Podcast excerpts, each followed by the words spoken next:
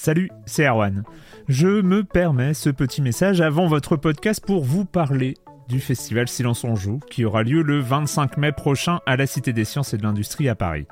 De 10h à 22h, on vous prépare une journée qu'on espère passionnante avec des discussions, des débats au cœur même de la Cité des Sciences et une soirée mémorable dans un grand amphithéâtre. La billetterie est ouverte, le lien est dans la description des derniers épisodes et vous trouverez aussi un lien vers la programmation. C'est 20 euros pour la journée et la soirée, et si vous voulez juste passer nous voir en journée, il suffit d'une entrée classique pour la cité, c'est 13 euros tarif plein avec éventuellement des réductions. C'est la première fois qu'on organise un truc pareil et on espère vraiment que vous répondrez présente et présent. En tout cas, nous, on a très envie de vous croiser de rencontrer celles et ceux qui nous écoutent chaque semaine. Rendez-vous donc le 25 mai et je vous laisse avec votre épisode de Silence en joue ou de la bande-annonce ou de Gâchette gauche ou de Dans la boucle. Enfin bref, bonne écoute.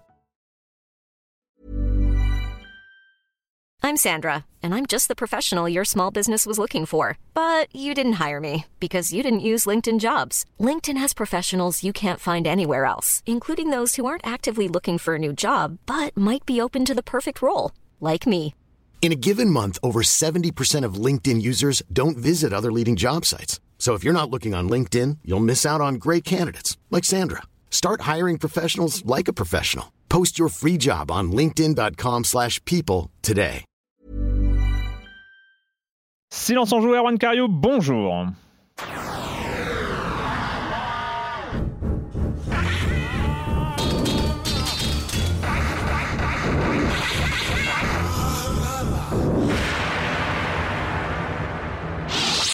Émission exceptionnelle cette semaine.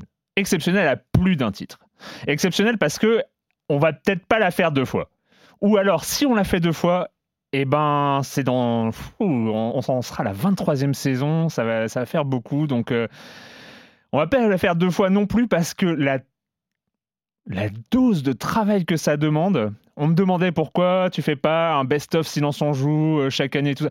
Mais vous vous rendez compte Enfin bref, je, je, je, déflore le sujet déjà. Mais donc exceptionnel euh, déjà parce que ça va ça va pas se reproduire souvent. Exceptionnel parce que bah, on a inversé les, les présents et les absents, c'est-à-dire que ceux qui sont enregistrés, eh ben, ils sont euh, d'habitude présents, et celui euh, qui est euh, d'habitude enregistré, il est présent. Bonjour Jérémy, Salut Erwan. Jérémy Kletskin, donc euh, notre euh, chroniqueur adoré jeu de société. bah, tu es, tu as- m'as fait le plaisir d'être là cette semaine. Oui, mais alors je suis dans, en ma qualité d'auditeur ici, hein, de la première heure, pas ou de la première émission même, pas vraiment. En... T'es dans la, toutes les qualités d'un Oh, coup. Ok. T'es auditeur, t'es modérateur du forum officiel de exact. En Jeu.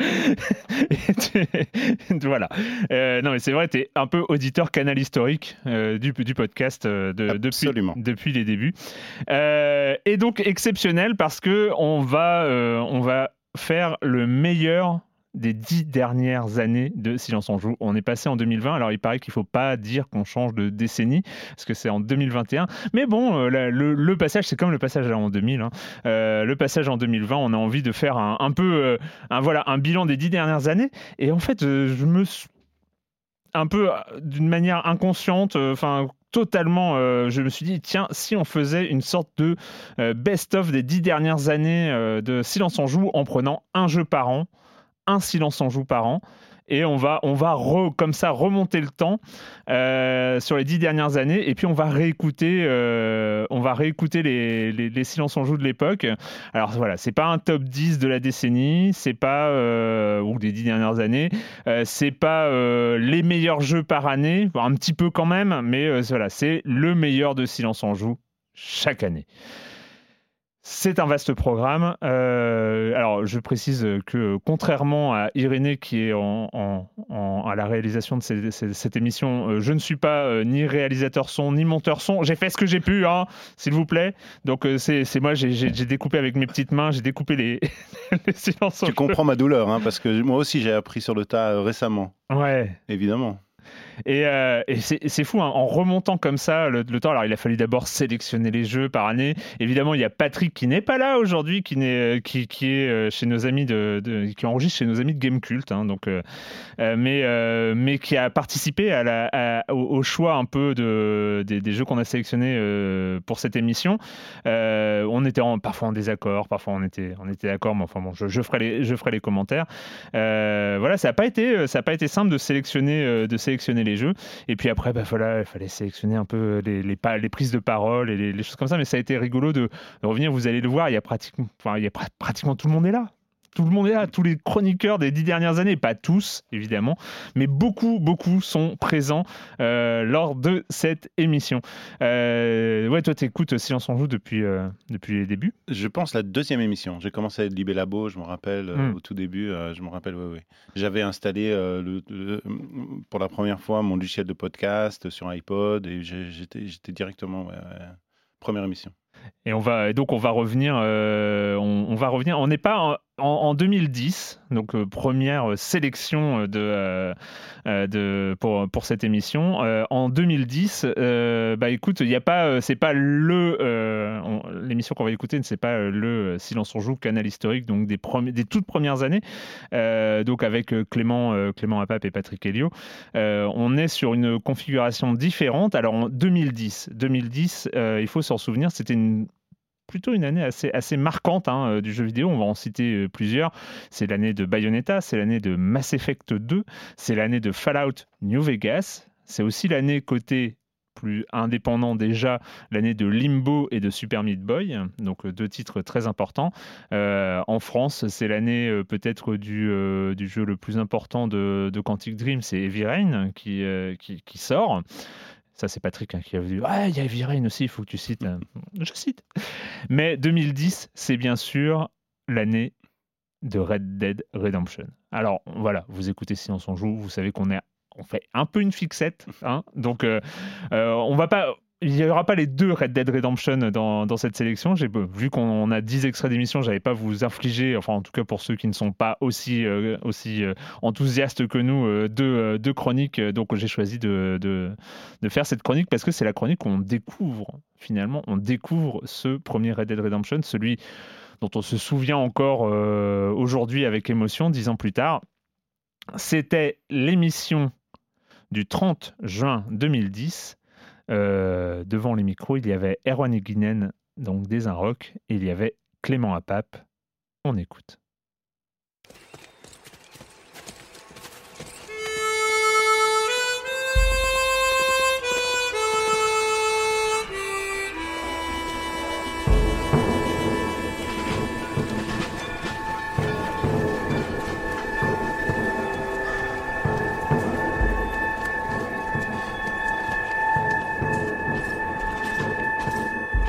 Name's John Marston. What are you doing here, Mr. Marston? I'm here to capture or kill Bill Williamson. Red Dead Redemption, euh, on l'attendait, on l'attendait beaucoup, euh, mais pas depuis si longtemps que ça quand même, parce que les premières annonces datent d'il y a à peu près un an, je crois. Et, euh, et puis bon, au début on regardait ça un petit peu, ça va être une espèce de pause entre deux GTA, Rockstar qui nous fait un petit jeu de transition. Oui, enfin on connaissait Red Dead Revolver déjà, qui était sympathique, mais qui était pas non plus un voilà, qui, qui est pas un, excellent, qui, est, pas un grand jeu. On a, moi j'avais aimé Red Dead Revolver parce que c'était un peu inédit, cet univers western qui était pas très très utilisé dans le jeu vidéo. Euh, mais là, depuis quelques mois, on voyait des vidéos, des choses venir, euh, et on se dit, bah voilà, c'est pas un jeu euh, de transition entre deux GTA, c'est peut-être voilà le nouveau quadruple A de mm. de Rockstar. Hein. Comme l'andouillette. Comme l'andouillette, voilà. Le côté technique, pour une fois, mon ami plein la vue. Effectivement, c'est très beau. les, paysages sont magnifiques, mais là où en fait, pour moi, ça joue vraiment en fait sur le gameplay et la première impression, moi, un truc qui m'a toujours saoulé dans les jeux vidéo, c'est la manière dont, dont le personnage marche. Je trouve hmm. ça, il a un balai dans le fondement, il est bizarre, etc. Et là, rien quand il marche, il a, la, il a la classe, quoi. Il a une vraie démarche, il sait marcher. Les chevaux, les chevaux sont retranscrits mais à la perfection.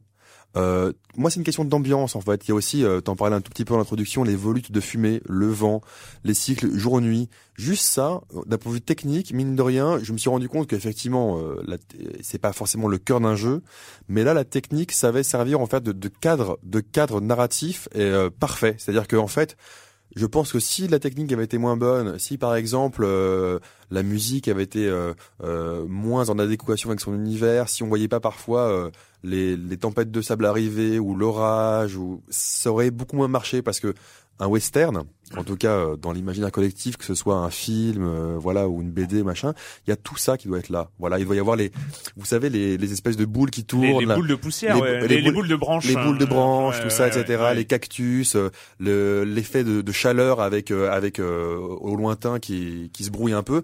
Tout ça, c'était vraiment présent et du coup, c'est pour ça que je suis rentré dedans au départ. Moi, c'est vrai. Et en même temps, c'est pas, je trouve que c'est pas l'esbrouf en fait. C'est pas une technique donnée à voir en tant que telle. C'est pas, on vous en met plein la vue quoi. C'est plutôt un monde euh, où on découvre. C'est des choses qu'on va voir. C'est pas des choses qui nous sont envoyées non plus dans, mm, mm. dans la C'est vrai que la technique est assez invisible et c'est l'intérêt du, du, du, truc, c'est qu'on est dedans. Finalement, c'est pas simplement un jeu de western qui se passe euh, au Far West. C'est, euh, il se passe dans un espèce de condensé de euh, tout le, la, la, mémoire collective liée euh, liée au western, liée aux univers du cinéma. Finalement, on a l'impression que Red Dead Redemption a aspiré d'un coup le genre cinématographique western et, euh, et l'a assimilé et en a fait un jeu vidéo. Et l'a sublimé. Enfin, moi, je trouve que vraiment, on retrouve tellement d'influence dedans, à la fois il y a des côtés euh, western spaghetti, mais à la fois on retrouve des westerns beaucoup plus sérieux, beaucoup plus, euh, on va dire, mûrs, comme impitoyable de, mm. de, Clint Eastwood. On retrouve beaucoup, beaucoup, beaucoup, beaucoup de choses. Et c'est vrai que l'ambiance, euh, elle est, elle est, elle est vraiment, vraiment excellente. Et ce qui est, ce qui est intéressant aussi, c'est que Dan Hauser explique que à l'origine, il s'intéressait pas particulièrement au western. C'est qu'il a vu beaucoup de western quand il était enfant, euh, etc. Mais que c'était pas une passion euh, qu'il avait depuis toujours. En fait, c'est en développant Red Dead Revolver que le projet est né. Euh, ah oui, en fait, ah Red Dead Revolver est un, un, jeu qui avait été commencé par Capcom mhm. et puis récupéré par Rockstar, qui l'a terminé alors qu'il était à peu près à moitié à moitié fini. Et en fait, c'est c'est à ce moment-là que que chez Rockstar, ils se sont dit qu'avec un western, il y avait vraiment quelque chose à faire en, reprenant finalement leur leur savoir-faire à eux quoi voilà le monde ouvert en particulier moi, je parlerai juste d'un passage, mais qui m'a particulièrement marqué. Alors, c'est pour, c'est à la fin du, de la première partie du, du jeu quand on arrive au Mexique. Et euh, je pense que tous ceux qui l'auront fait euh, s'en souviennent. C'est on arrive au Mexique au bord de, au bord d'un fleuve, on prend un cheval. Et là, parce que évidemment, il n'y a pas de radio sur un cheval, hein, on précise, contrairement à un GTA et donc il n'y a pas de chanson dans le jeu et il y a de la musique quand même. Il y a, la, il y a de la, musique, il y a de la musique, très très Far West justement. Et là euh, le, le, bruit du jeu se met un petit peu en sourdine et en fait on a une, une assez longue chevauchée à faire jusqu'à une jusqu'à une ville et pendant toute la chevauchée il y a une chanson. C'est la seule fois dans le jeu en tout cas je, au point où j'en suis et euh, c'est vrai que c'est vrai que ça a été un grand moment. Enfin voilà, c'est on était en contemplation. Et c'est donc un inédit de José González d'après mes, mes petites notes.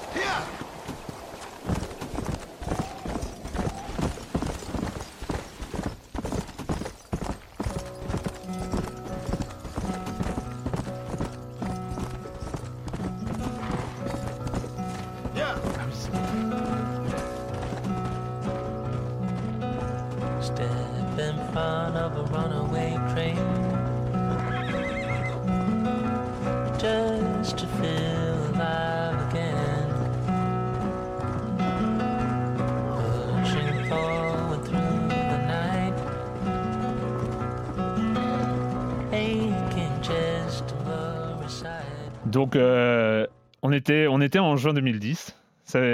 C'est étrange hein, de, de revenir. On, revient en 2010, on revient en 2020. Il faut que je le précise à chaque fois parce que c'est vrai que du coup, je, je, parle aussi dans les, dans les trucs. Donc, ça y est, on est de retour en 2020. Jérémy, tu peux parler. Non, mais c'est marrant de voir d'ailleurs que ta voix en 2010 était déjà mature. C'est pas comme au tout début, au tout premier épisode là. Là, c'est dur de te reconnaître, euh, de savoir exactement sur le rythme. Ouais, Sur le rythme. Étais déjà, étais déjà en... Ouais, parce que c'est vrai qu'en 2007, au début du là, podcast, on aurait vu la diff. Ouais. J'étais, un peu sur sous antidépresseur, mais mais le, le, truc, je parlais beaucoup c'était beaucoup plus lent à l'époque, mais là c'est vrai qu'on avait déjà notre rythme actuel. Donc non non, c'était marrant de revenir et ça va être un peu le cas dans les divers extraits qu'on va écouter, mais voilà de revenir sur ces premières impressions de jeu qui sont aussi les souvenirs qu'on en a aujourd'hui. Far Away, ça reste un de mes très grands souvenirs de jeux vidéo et, euh, et de, de, retrouver voilà ces commentaires. Euh. Ah ben, ben pour moi c'est marrant parce que comme Red Dead Redemption j'ai joué à sa sortie aujourd'hui les, les, souvenirs se mélangent en fait. Mmh. Tu te rends compte je sais il y a des choses comme ça John Marston étant, étant un, personnage du, euh, de Red Dead Redemption 2 qui est très central. maintenant je me rends compte qu'en fait j'ai mes souvenirs ben ils se mélangent et mmh. plutôt j'ai du mal à euh, alors évidemment, comme c'est l'un, c'est une préquelle de l'autre, euh, donc on est, on est dans un, on est, il y, a une logique, mais euh, d'ailleurs, je, recommanderais à ceux qui ont aimé le 2 et qui n'y ont pas joué au 1, mmh. jouez au 1, ça se joue tout à fait. Jouez pas à Red Dead, Red Revolver, le tout premier là, c'est, c'est rigide, ça n'a pas vraiment d'intérêt aujourd'hui, c'est pas très beau, mais le, Red Dead Redemption, le premier, vous pouvez tout à fait y jouer encore aujourd'hui, et si vous avez apprécié le 2, l'histoire comme c'est la continuation de mmh, l'histoire, mmh, c'est cette même histoire. Vous connaissez les personnages, vous allez les apprécier, c'est la suite de leurs aventures, euh, ouais, c'est tout à fait possible. Moi, j'attends euh, Red Dead Redemption sur Switch. Je sais pas si ça arrivera un jour, mais ce serait bien. Euh, alors on est, on arrive en 2011. On arrive en 2011. Alors 2011, année pas aussi riche, en tout cas sur quand on peut faire le, bilan des années plus tard que que 2010. On avait Rayman Origins quand même. Moi, je, reste ah, quand même un, grand, un, bon souvenir Rayman Origins. C'est Elle Noire aussi, Elle Noire qui sort, euh, qui est euh, voilà, qui euh, qui est peut-être le premier monde ouvert un peu raté, mais en même temps reste, euh, il reste des choses euh, après euh, en, souvenir d'Hélène Noire. C'est l'année de Portal 2 aussi, quand même, je, très important. J'ai failli sélectionner Portal 2, l'émission on en parlait pour, aujourd'hui, mais il y avait un autre jeu. Il y avait un autre jeu, un jeu qui reste encore aujourd'hui parce qu'il est ressorti sur beaucoup de plateformes, il est ressorti en version HD, il est ressorti en Switch.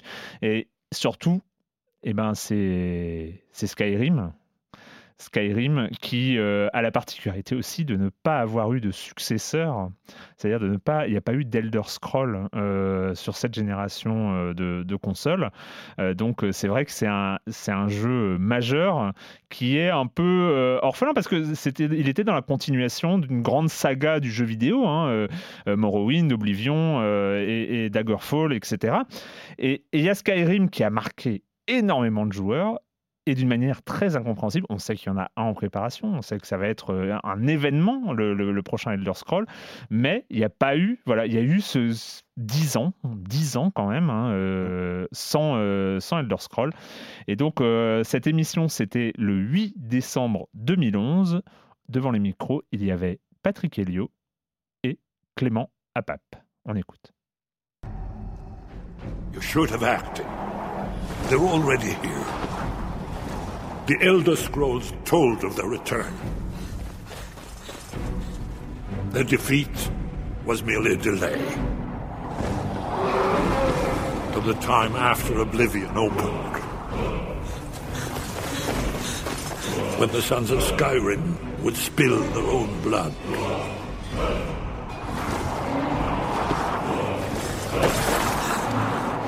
But no one wanted to believe. Skyrim, la, le quatrième, quatrième, oui, je non, cinquième, hein. cinquième Elder Scroll. Euh, c'est la grosse sortie en termes de jeu de rôle de cette fin d'année, au moins. Hein. c'est vraiment, euh, c'est vraiment un monument. Skyrim et les Elder Scrolls, ça a souvent été, euh, en tout cas pour moi, parce que c'est difficile d'en parler d'un point de vue général, c'est c'est des jeux d'exploration. C'est-à-dire que mon, c'est très bien dans ce sens-là, mais moi je trouve qu'il y a des limites en termes de système de combat. Euh, et je préfère largement un jeu de rôle où il y a plus d'aspects euh, Euh, là, par exemple, quand on augmente son speech, donc son discours, ça sert juste à avoir des meilleurs prix automatiquement, non, non, machin. Pas, non, non, non, à l'intérieur du jeu, il y a des y a certains. Ah, c'est rare. Non, c'est vrai que c'est pas, c'est pas, c'est pas, fré, c'est pas fréquent, mais t'as quand même des moments où la persuasion, enfin, donc l'espèce de talent, euh, enfin l'éloquence qu'on a développée par un système de points, permet de, de servir. Mais pour en revenir juste à l'interface, l'interface, moi je la trouve très bien, c'est-à-dire qu'elle est vraiment très euh, très épurée en fait. On s'y retrouve vraiment facilement. Il y a, euh, on peut retrouver facilement ses objets, ses potions, ses, euh, enfin la carte. Je trouve ça, je trouve qu'elle est très claire. Et quant au combat, je trouve que c'est pas un jeu effectivement, mais c'est pas un jeu de combat. C'est-à-dire qu'il faut pas le. Moi, effectivement, le, les, les, combats sont très sac... sont assez saccadés, sont assez euh, plutôt simples à, à, à, faire. Mais c'est pas un jeu de combat. C'est pas, c'est plutôt un jeu d'ailleurs de, j'ai envie de dire presque de, de effectivement d'exploration, mais aussi d'observation, comme soulignait Patrick. Effectivement, on mm. passe beaucoup de temps à regarder les choses, parce qu'il y a vraiment des moments un peu saisissants qu'on voit. Euh, qu'on des, des, montagnes enneigées, qu'on voit un bateau pris dans la glace, qu'on voit des terres arides. Il y a vraiment des, euh, on passe beaucoup de temps à regarder, puis aussi à parler, à écouter. Il y a tellement dans le jeu, il y a, ramasser, il y a, ramasser des choses aussi. À ramasser des choses aussi. Mais il y a beaucoup de, il y a tellement de quêtes en fait où il y a, ou des petites histoires qui sont autant de petites histoires qui peuvent ou pas vous intéresser, mais en tout cas qui font toujours un petit peu, euh, qui interpellent toujours, je trouve, plus, plus ou moins. Alors là, moi, je, beaucoup de petites histoires. Moi, je trouve que c'est aussi ce qui peut surprendre. Enfin, moi, je connais pas très bien la série. J'avais joué un petit mm. peu à Oblivion, donc celui de juste avant. Mais je trouve que ça peut aussi déstabiliser lorsqu'on commence le jeu. C'est le côté très fragmenté de la narration, en fait. C'est-à-dire qu'on n'a pas vraiment de fil conducteur. Euh, moi, j'aime bien le côté justement un peu bac à mm. sable avec des petites missions à droite à gauche, mais je trouve que ce qui manque un peu dans les dans les premières heures de mm. jeu, c'est un vrai fil conducteur. Mais le fil conducteur, c'est toi. Moi, ça m'a un peu perturbé. mais justement, bien sûr, et ça on le comprend après. Et c'est vrai qu'au début, lorsqu'on commence à jouer, on se dit un peu, bah on est perdu, on sait pas trop où aller, on fait deux trois petites missions en disant bah ça manque un peu d'ampleur, tout ça, où est-ce que je vais?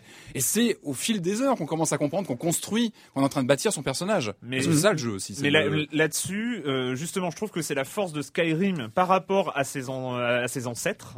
Euh, Morrowind ou Oblivion, euh, qui il y avait cet aspect exploration, mais où on avait plus l'impression d'être balancé comme ça euh, dans le monde, un peu un peu paumé. Et mhm. je trouve que Skyrim justement sur les premières heures, sur les premières heures, bon moi je me suis gouré, hein, je suis parti à gauche, donc mais bon, je, je, trouve sur les sur les premières heures de jeu, il il t'agrippe suffisamment.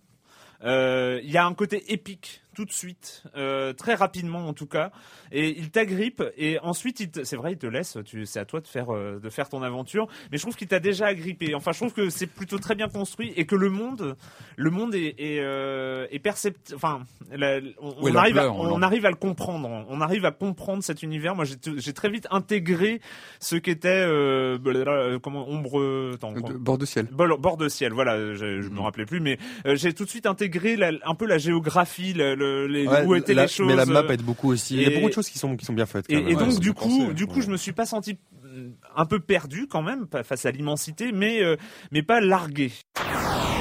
Pour moi, la force de ce jeu, si on devait garder qu'un élément, c'est le, côté euh, euh, monde ouvert, cohérent et en temps réel. Enfin, c'est vraiment la sensation qu'on a de de de enfin voilà de vraiment d'interagir il n'y a pas d'ellipse il n'y a pas d'ellipse c'est-à-dire qu'on on vit vraiment l'action en temps réel comme si on y était. Et on a le jour passe, la nuit passe. Un peu ce qu'on avait déjà dans un Red Dead Redemption, mais dans un autre, euh, à une autre échelle, de façon moins ça m'a beaucoup, en, termes d'exploration, ça me et de qualité d'exploration, ça m'a beaucoup rappelé Red Dead. C'est clair, il y a pas mal de, de passages entre les deux, mais là c'est vrai que le côté bah, vue subjective ou pas. Mais le moteur, il vaut mieux jouer le, moteur joue beaucoup. Le moteur, c'est beau. Enfin, je veux dire, c'est c'est c'est beau.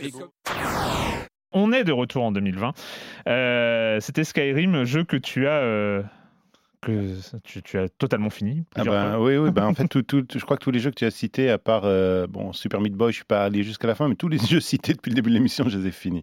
Donc, juste, euh, juste un détail que j'avais oublié, j'ai oublié de le citer. Je ne sais pas pourquoi, c'était marqué sur ma feuille. Je ne suis pas allé jusqu'au bout de la phrase, mais vous avez reconnu évidemment au micro Joël Métro, qui à cette époque euh, venait était très très régulièrement dans, ah dans, Silence on joue en 2011. On avait eu la chance de rencontrer lors d'une real life, etc. Donc oui, c'est évidemment. Ça fait longtemps qu'on n'a pas fait de, d'IRL, euh, avec, avec les auditeurs de Silence on Joue. Il faudra, il faudra refaire. On va en parler d'ailleurs euh, très, très vite euh, dans, dans, le rapport. donc voilà, ça, ça, c'était Skyrim. Skyrim, qui, voilà, qui reste aussi aujourd'hui une référence. Ouais, ouais. Fus Roda. c'est ça. c'est le langage. Non, non, mais c'est sûr que même si j'ai fini la plupart des jeux cités, celui-là, je l'ai essoré. C'est, hmm. pas. C'est-à-dire que c'est ouais, plusieurs centaines d'heures sans problème. Et puis, et puis oui, depuis, c'est vrai que ça, nous manque un peu de cette sensation. Même si j'avoue que le fait d'avoir joué à Fallout 4 et d'avoir des, le fait hmm. que l'interface et la dynamique et il y a des choses comme ça très similaires m'ont un petit peu apaisé de ma après de ma frustration qui a suivi l'arrêt de Skyrim. Mais c'est moi, moi en tout cas quand je quand j'ai remonté, enfin quand j'ai fait cette sélection un peu de, de, passage de cette émission euh, donc de décembre 2011, j'avais quand même une vraie incompréhension de euh, pourquoi. Il y, a même eu un, Red Dead Redemption 2 pourquoi il, y a, même Rockstar a eu le temps de faire un, Red Dead Redemption 2 et euh, j'avoue que je ne comprends pas parce que c'est quand même une licence après un Skyrim euh, ils avaient un boulevard enfin ils avaient vraiment un boulevard pour euh, reproposer quelque chose. On ne sait pas ce qui s'est passé. Je trouve c'est totalement légitime et qu'ils sont partis dans des projets avortés à la chaîne parce que rien ne tenait la route c'est probablement ce qui s'était passé mais, c'est vrai que c'est quelque chose qui manque et c'est quelque chose qu'on attend énormément pour la génération à venir je me rends compte que les Dragon Age ou les Witcher, etc., ont un petit peu remplacé cet mm. univers qu'ils avaient mis en place, alors qu'à l'époque, c'était euh, c'était vraiment Skyrim. Mm, mm, celui qui était. Euh, c'est vrai qu'il y a eu The Witcher 3. Et puis Oblivion était bien, mais était très, très, très répétitif. Ils avaient réussi à, des sortes, à nous faire sortir un petit peu de, ce, euh, de cette mécanique qui était un petit peu vieillotte. Et ouais, ouais. On arrive en 2012. Alors en 2012, l'année 2012 de Silence on joue, c'est euh, un événement euh, quand même dont il faut reparler. C'est le la 200e c'est la 200e, hein, euh, fin d'année euh, fin d'année 2012, euh, en décembre 2012, c'est l'enregistrement, enfin le non-enregistrement en public de la 200e, c'est-à-dire qu'on a fait une émission totalement en public avec beaucoup de monde. Je crois qu'il y avait, il y avait 100, 100, je n'y étais pas. 100, 150 personnes. Oui, mais, en fait, quand tu reprends, quand tu reprends le, déroulé, tu as ton rôle à, jouer aussi hein, là-dedans, hein, dans cette histoire. C'est que bah, on a en fait toute cette émission et ce qui se passe, c'est que j'ai totalement oublié de enregistrer l'émission. C'est-à-dire, j'avais un boîtier pour enregistrer et j'avais oublié d'appuyer sur Rec J'étais tellement euh, un peu bouleversé par le fait d'avoir euh, d'enregistrer en public euh, avec devant autant de monde et tout ça. J'ai lancé l'émission, c'était à la gaieté lyrique, donc bon, il y avait y avait un micro, il y avait tout ce qu'il fallait. Il fallait juste que j'appuie sur le, bouton enregistrer, ce que je n'ai pas fait. Et donc ce qui s'est passé, donc pour la petite histoire, ceux qui nous écoutent depuis ce temps-là se souviennent très bien, c'est que dans, dans, les forums de, de, Silence on joue, bah, très vite on, a su que c'était pas très très bien passé à ce niveau-là. Et donc, il y a, euh, toi, tu demandes, euh, mais mhm. est-ce que vous pouvez me raconter au moins, vu qu'il n'y aura pas d'enregistrement, est-ce que vous pouvez me raconter euh, ce qui s'est passé? Et là, s'ensuit une discussion avec des gens qui commencent à, à, mettre leurs notes sur, sur les forums. On crée, enfin, quelqu'un crée un Framapad, donc un, outil de partage de doc. Et là, je ne sais plus combien de personnes, 20, 30 personnes participent et on, on réécrit le déroulé de l'émission. Ça se recompose de manière organique. ça, se recompose de manière organique et il y avait tout. C'est-à-dire, il y avait tous les dialogues de l'émission. Mmh. Euh, qui, existent. C'est en ligne. Hein. vous pouvez retrouver la 200e de Silence en Joue. C'est un, un, pavé, hein, un pavé de, de, kilomètres de discussion.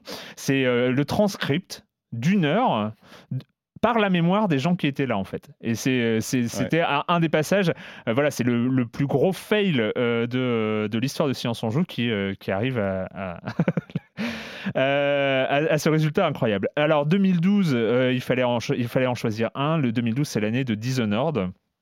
C'est l'année euh, quand même de The Walking Dead, saison 1, quand même. Alors tous les noms que je cite, c'est pas ceux que j'ai sélectionnés, hein, donc autant vous dire que c'est l'année de FTL, Faster Than Light, c'est l'année du reboot de XCOM, euh, c'est l'année de Botanicula, c'est l'année de Hotline Miami, c'est l'année de Far Cry 3. J'ai dit Spec Ops The Line? Non, pas encore. c'est l'année de Spec Ops The Line, mais c'est aussi, c'est aussi l'année de Journée. On écoute. Thank you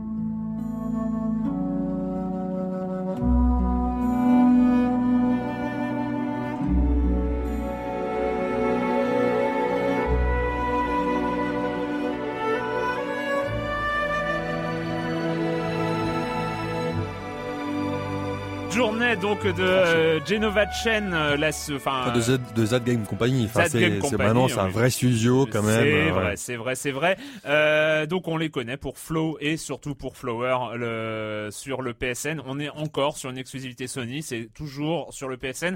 Et à partir de ce mercredi, c'est accessible à tous les possesseurs de PS3. Et pendant une semaine, c'était une exclusivité PlayStation Plus.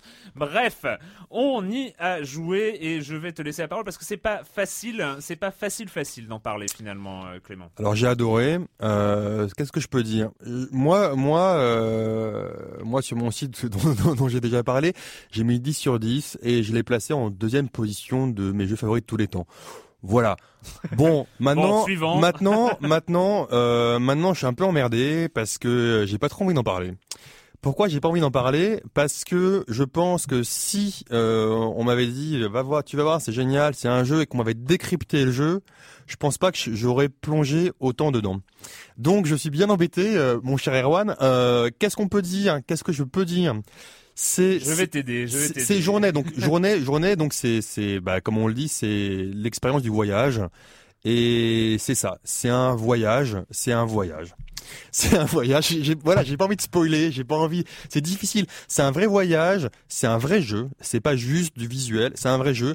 Mais je comprends, je comprends que comme Flower, si on joue aux jeux vidéo parce que on veut de la compétition, si on joue aux jeux vidéo parce qu'on veut euh, avoir un système de scoring de points ou de voilà, c'est sûr qu'on va pas aimer. Maintenant, moi, c'est un jeu qui m'a, c'est un jeu court, c'est 3-4 heures je dirais 4 heures, toi tu dirais peut-être plus 3, heures. C'est un jeu court, c'est un jeu dans lequel on se plonge, dont on ressort pas. Enfin voilà, je, je, sais pas, j'ai pas envie d'en parler moi parce que c'est limite gêné là, j'ai l'impression. Ouais, parce que je sais, je sais que si on m'avait euh, défloré soit l'intrigue, soit les gameplays, etc., j'aurais pas forcément dit merci à, ce, à, ces personnes-là parce que ce que j'ai vraiment aimé dedans, faut quand même donner envie de. Bah non, parce que oui, parce que quand bah je crois que ça suffit. non mais parce que parce qu'en fait quand ils jouent, euh, tu es guidé juste par, par ton instinct, c'est-à-dire qu'on ne t'explique pas ce qu'il faut faire, il n'y a, y a, pas de voix off, il n'y a pas de texte, il y a juste de la musique et un gameplay. On le répète, c'est un jeu. Et naturellement, tu sais ce qu'il faut faire. Et c'est quoi le gameplay arrive. Moi, je pas essayé. C'est quoi le gameplay je, je, je, vais. Euh, bon, alors ceux, moi, je suis... ceux qui veulent, euh, ceux qui veulent garder intact toute leur expérience. Bon, moi, je suis évidemment sur. Enfin, pas évidemment. Moi, j'ai juste voyez, voyez un visuel, voyez la bande annonce, c'est-à-dire qu'on va faire sur l'eBay. Voyez la bande annonce avec le visuel la musique, etc.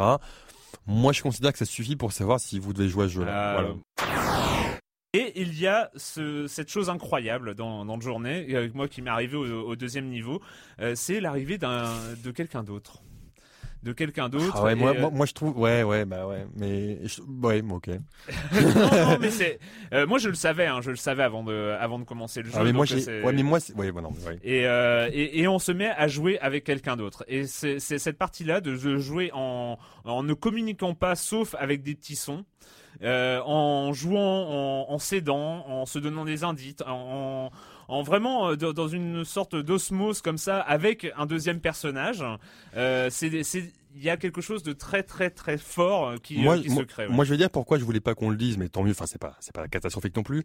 C'est que c'est que comme moi j'ai vu mon alter ego dans le jeu, je savais pas si c'était une IA ou si c'était un joueur humain. Tu remarqueras que je ne l'ai pas dit. Ouais.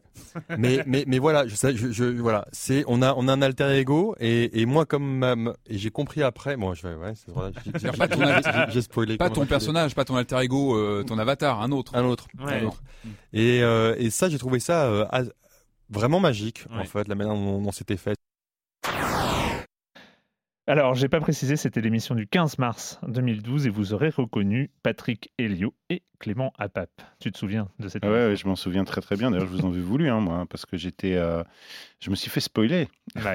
Bah, il fallait, il fallait que je l'assume, euh, j'assume euh, huit ans plus tard maintenant, mais c'est vrai qu'en réécoutant l'émission, je me suis dit putain, j'ai déconné quand même. Enfin, il fallait pas le dire, il fallait pas le dire à l'époque. Aujourd'hui, en, revenant dessus, bah, vous pouvez toujours jouer à la journée, vu que, alors la difficulté, c'est que pour qu'il y ait un autre joueur qui apparaisse, il faut qu'il y ait un autre joueur qui joue. Donc je ne sais pas si aujourd'hui, quand on lance journée, euh, ça, marche, l'aspect multijoueur un peu invisible, invisible marche. Mais c'est vrai que à l'époque, en même temps, c'était un point tellement important de, de l'expérience du jeu, c'était compliqué. Mais ouais, mais c'était c'était vraiment c'était trop central, trop. Moi, mmh. moi j'ai mis du temps à comprendre que c'était que c'était une que c'était pas une IA. J'ai mis vraiment beaucoup de temps. Moi aussi, moi aussi. Donc c'est ça. Je sais pas, je, me rappelle plus. Enfin, c'est vraiment j'ai mis des dizaines de minutes avant de comprendre qu'il y avait quelqu'un derrière. Et, et, et, voilà. Mais je me suis fait spoiler sans en fait, sans vraiment y croire. C'est-à-dire que donc, euh, journée, on est en 2012, on passe, euh, on passe en 2013. Il faut avancer parce que c'est vrai qu'on on écoute des, longs extraits, euh, des longs extraits de cette émission. en 2013, alors là, le, choix du jeu est, étonnant, mais en fait, il y a eu une émission bilan 2013 parce que non seulement pour préparer cette émission, je regardais tous les jeux dont on avait parlé, mais j'écoutais aussi les émissions bilan de l'année et de savoir quel jeu un peu, un peu ressortait de, de, cette année. 2013, c'est l'année de, de Towerfall, c'est l'année de Papers, Please c'est l'année de Super Mario 3D World, qui a été énormément cité euh, dans notre émission Bilan 2013. Euh, c'est l'année de Gone Home, c'est l'année de The Last of Us mais toujours pas de sélection. En fait, le jeu le plus cité dans notre bilan 2013, et euh, moi, c'est un des jeux qui, qui me reste beaucoup de, de cette période, c'est The Stanley Parable. This is the story of a man named Stanley. Stanley worked for a company in a big building where he was employee number 427. Employee number 427's job was simple. He sat at his desk in room 427 and he'd push buttons on a keyboard. Orders came to him through a monitor on his desk, telling him what buttons to push, how long to push them, and in what order. This is what employee 427 did every day of every month of every year. The Stanley Parable sorti il y a quelques jours sur Steam. Il était passé par Steam Greenlight, donc le système qui permet aux, utilisateurs de Steam de voter pour les projets qu'ils aimeraient trouver sur Steam.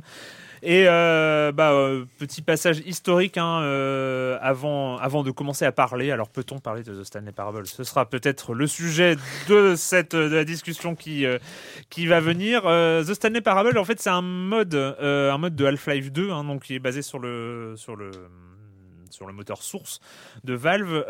aux commandes, c'est un jeune homme, 22 ans en 2011, au moment de la sortie du, du jeu c'est quand même dingue, 22 hein, ans, euh, qui s'appelle Dave, Redden, euh, et en fait qui a, passé trois ans un peu à, fabriquer ce, jeu, The Stanley Parable, avec, euh, un, but clair, c'est de, de brouiller le plus possible l'esprit du joueur. C'était un peu son cahier des charges.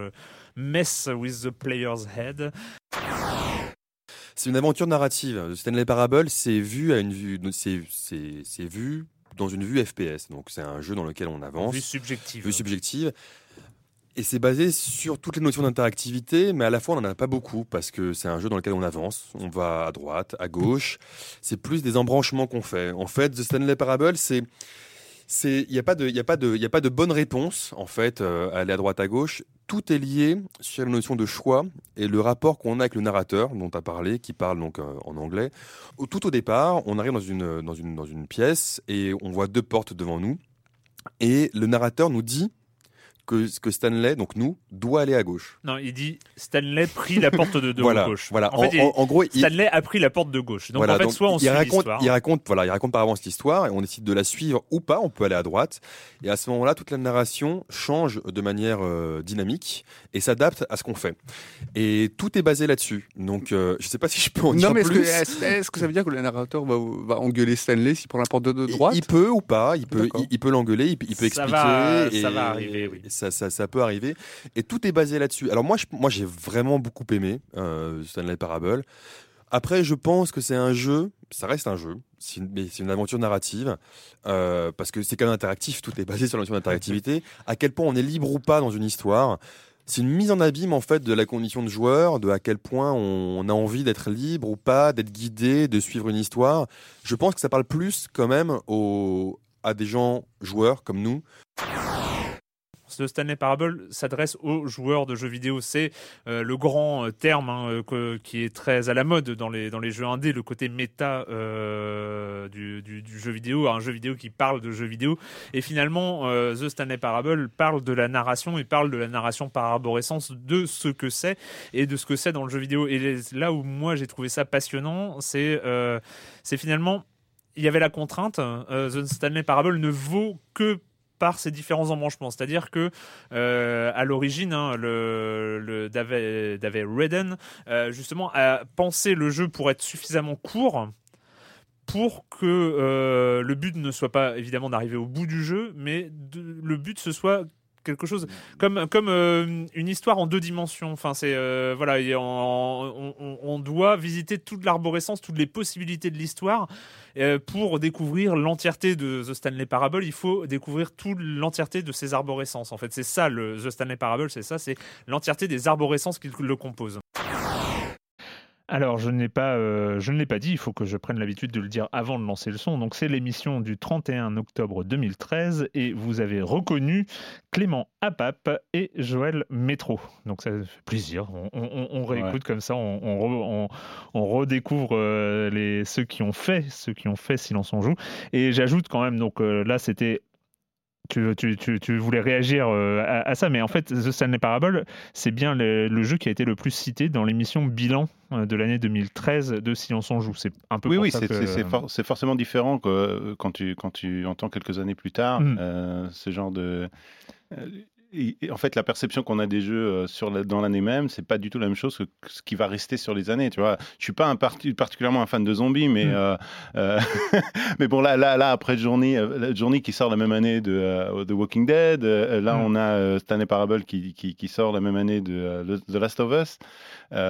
tu aurais voulu du, tu aurais voulu du mort vivant. Quand même. Ah mais non non, mais Stanley Parable, il m'est tombé, il m'est tombé des mains. Bon, chacun son. mais mais bon, tu vois, c'est avec Journey, c'est plutôt des jeux qui auraient gagné un concours l'épine du jeu vidéo, tu vois, sur l'année, mais sur, le, long terme, tu vois, je sais pas si euh, mais bon, pas de problème. Hein. on n'est pas, sur des blues. Hein. On, sent qu'il y a des accords. Alors, euh, j'ajoute euh, quand même qu'il y a euh, Patrick, hein, lors de la préparation de l'émission, lui, il voulait, il, aurait mis en avant le reboot de Tomb Raider, sorti cette année-là, donc qui qu'il a refait plein de fois et qui est, c'est vrai, une, une certaine manière de penser un, le, reboot d'une licence. Ça a été un jeu important de l'année 2013, moi qui m'a réconcilié avec Lara Croft, parce que oui, mais même si c'était complètement inspiré de ce qui se faisait avec les Uncharted et puis même. Euh, oui, mais ça, ça, remettait le truc un peu, un, peu au niveau et euh, Assassin's Creed, c'était Assassin's Creed Black Flag à l'époque. Qui reste euh, mon préféré aujourd'hui. C'est vrai ah, Très largement. Ah, ouais, Pour moi, Même par rapport à Origins et Odyssey, les, ah, deux derniers Black Flag alors, on arrive en, en 2014. Alors, 2014, c'est une année étonnante. C'est une année étonnante euh, quand, euh, quand j'ai cherché à faire, euh, à faire le bilan. J'ai regardé. Alors, déjà, on n'a pas fait de bilan de l'année. 2014 et 2015, écoute, il n'y a, pas d'émission de bilan. Je ne sais pas ce qu'on a foutu ces années-là, mais il n'y a pas d'émission de bilan de l'année 2014. Donc moi, j'étais un peu, un peu perdu pour, pour faire la sélection et j'ai regardé un peu les jeux. Et c'est vrai qu'aujourd'hui, bah, par exemple, le jeu qui est objectivement, si on avait été voulu être purement objectif, le jeu le plus marquant de 2014, c'est Mario Kart 8 qui est devenu Mario Kart Switch, euh, qui est en importance d'un jeu sorti à, cette époque-là, de 2014, c'est forcément le jeu le plus, euh, qui, a, eu l'impact le plus, important sur le jeu vidéo euh, vu d'aujourd'hui. Hein, parce que c'est encore c'est le Mario Kart Switch, c'est Mario Kart 8, hein, c'est sorti sur la Wii U. Euh, quand je regarde, mais du coup j'étais un peu désarçonné, donc je suis quand même allé voir sur les notes, le truc, le truc à ne pas faire. Je suis allé voir sur le bilan métacritique de 2014. Bah, mais t'as pas la liste des émissions ou t'as les. Si, si, j'ai la liste des émissions, mais il y avait pas, pour moi, il n'y avait pas de truc qui ressortait, évidemment. Et en fait, quand tu vois sur les notes métacritiques de 2014, les meilleures notes, c'est bah, les GTA 5, dont on n'a pas parlé. Si, Ah ouais.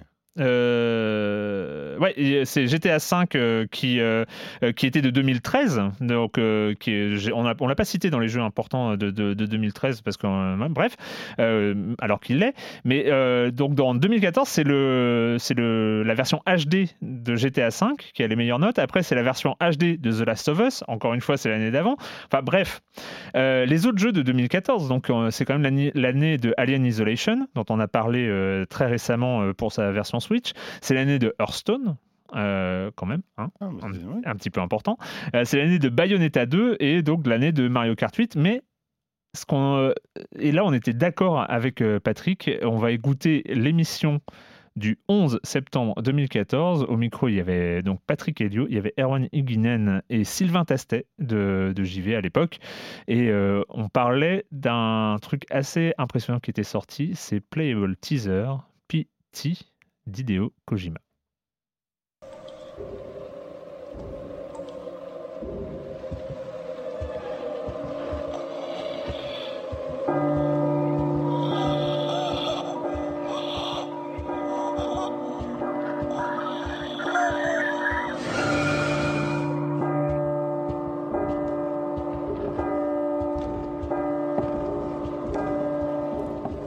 ceux qui ont joué, c'est un extrait sur la fin.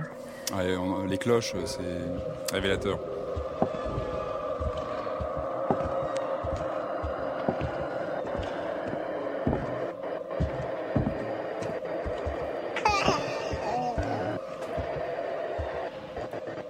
ça fait pas envie, hein, comme ça. Euh, pourquoi des cris d'enfant tout le temps Pourquoi, pourquoi C'est un classique, hein, c'est bien connu. Il s'agit donc euh. de PT, euh, trailer interactif proposé entre autres par Hideo Kojima. Euh, trailer interactif d'un prochain Silent Hill, mhm. euh, Silent Hills euh, pour le pour l'occasion au pluriel. donc toi tu as lancé le truc. ouais, bah, ça m'a évidemment intrigué. D'ailleurs le son là que vous entendez, il est un peu flippant, mais c'est là que je me rends compte que c'est que le le, le son sans le visuel ne donne beaucoup moins que l'ambiance qu'on a en jouant. Moi, ça m'a vraiment terrifié. J'ai trouvé que ce, cette démo jouable était, vraiment flippante. Alors pour resituer euh, brièvement, donc ça s'appelle PT pour Playable euh, Teaser. Alors pour resituer euh, je, je pense pas que ce soit un extrait du futur Silent Hill. Si on se, réfère à ce qui se fait dans le teaser au cinéma, en général, ce sont des, petites séquences de films, justement non pas du film qui va venir, mais ce sont des, séquences qu'on tourne exprès euh, à l'occasion de, de, la création de teaser pour donner un peu une image de ce que sera le, le prochain mm. projet. J'ai encore des souvenirs émus moi, du teaser de Terminator 2 dans les années 90. On avait comme ça des séquences qui avaient été filmées spécialement pour l'occasion. Et je pense que ce, ce playable teaser est conçu dans, dans ce sens, c'est-à-dire qu'on n'a pas un extrait du jeu, plus une note d'intention de ce que pourra être un, un, le fameux Silent Hills dont il est question, parce que c'est finalement ça, c'est une, c'est une une bande-annonce interactive euh, pour présenter le, ce que sera l'idée de ce Silent Hills à venir. On ouvre une porte et on arrive dans un couloir en, en, en L. En L.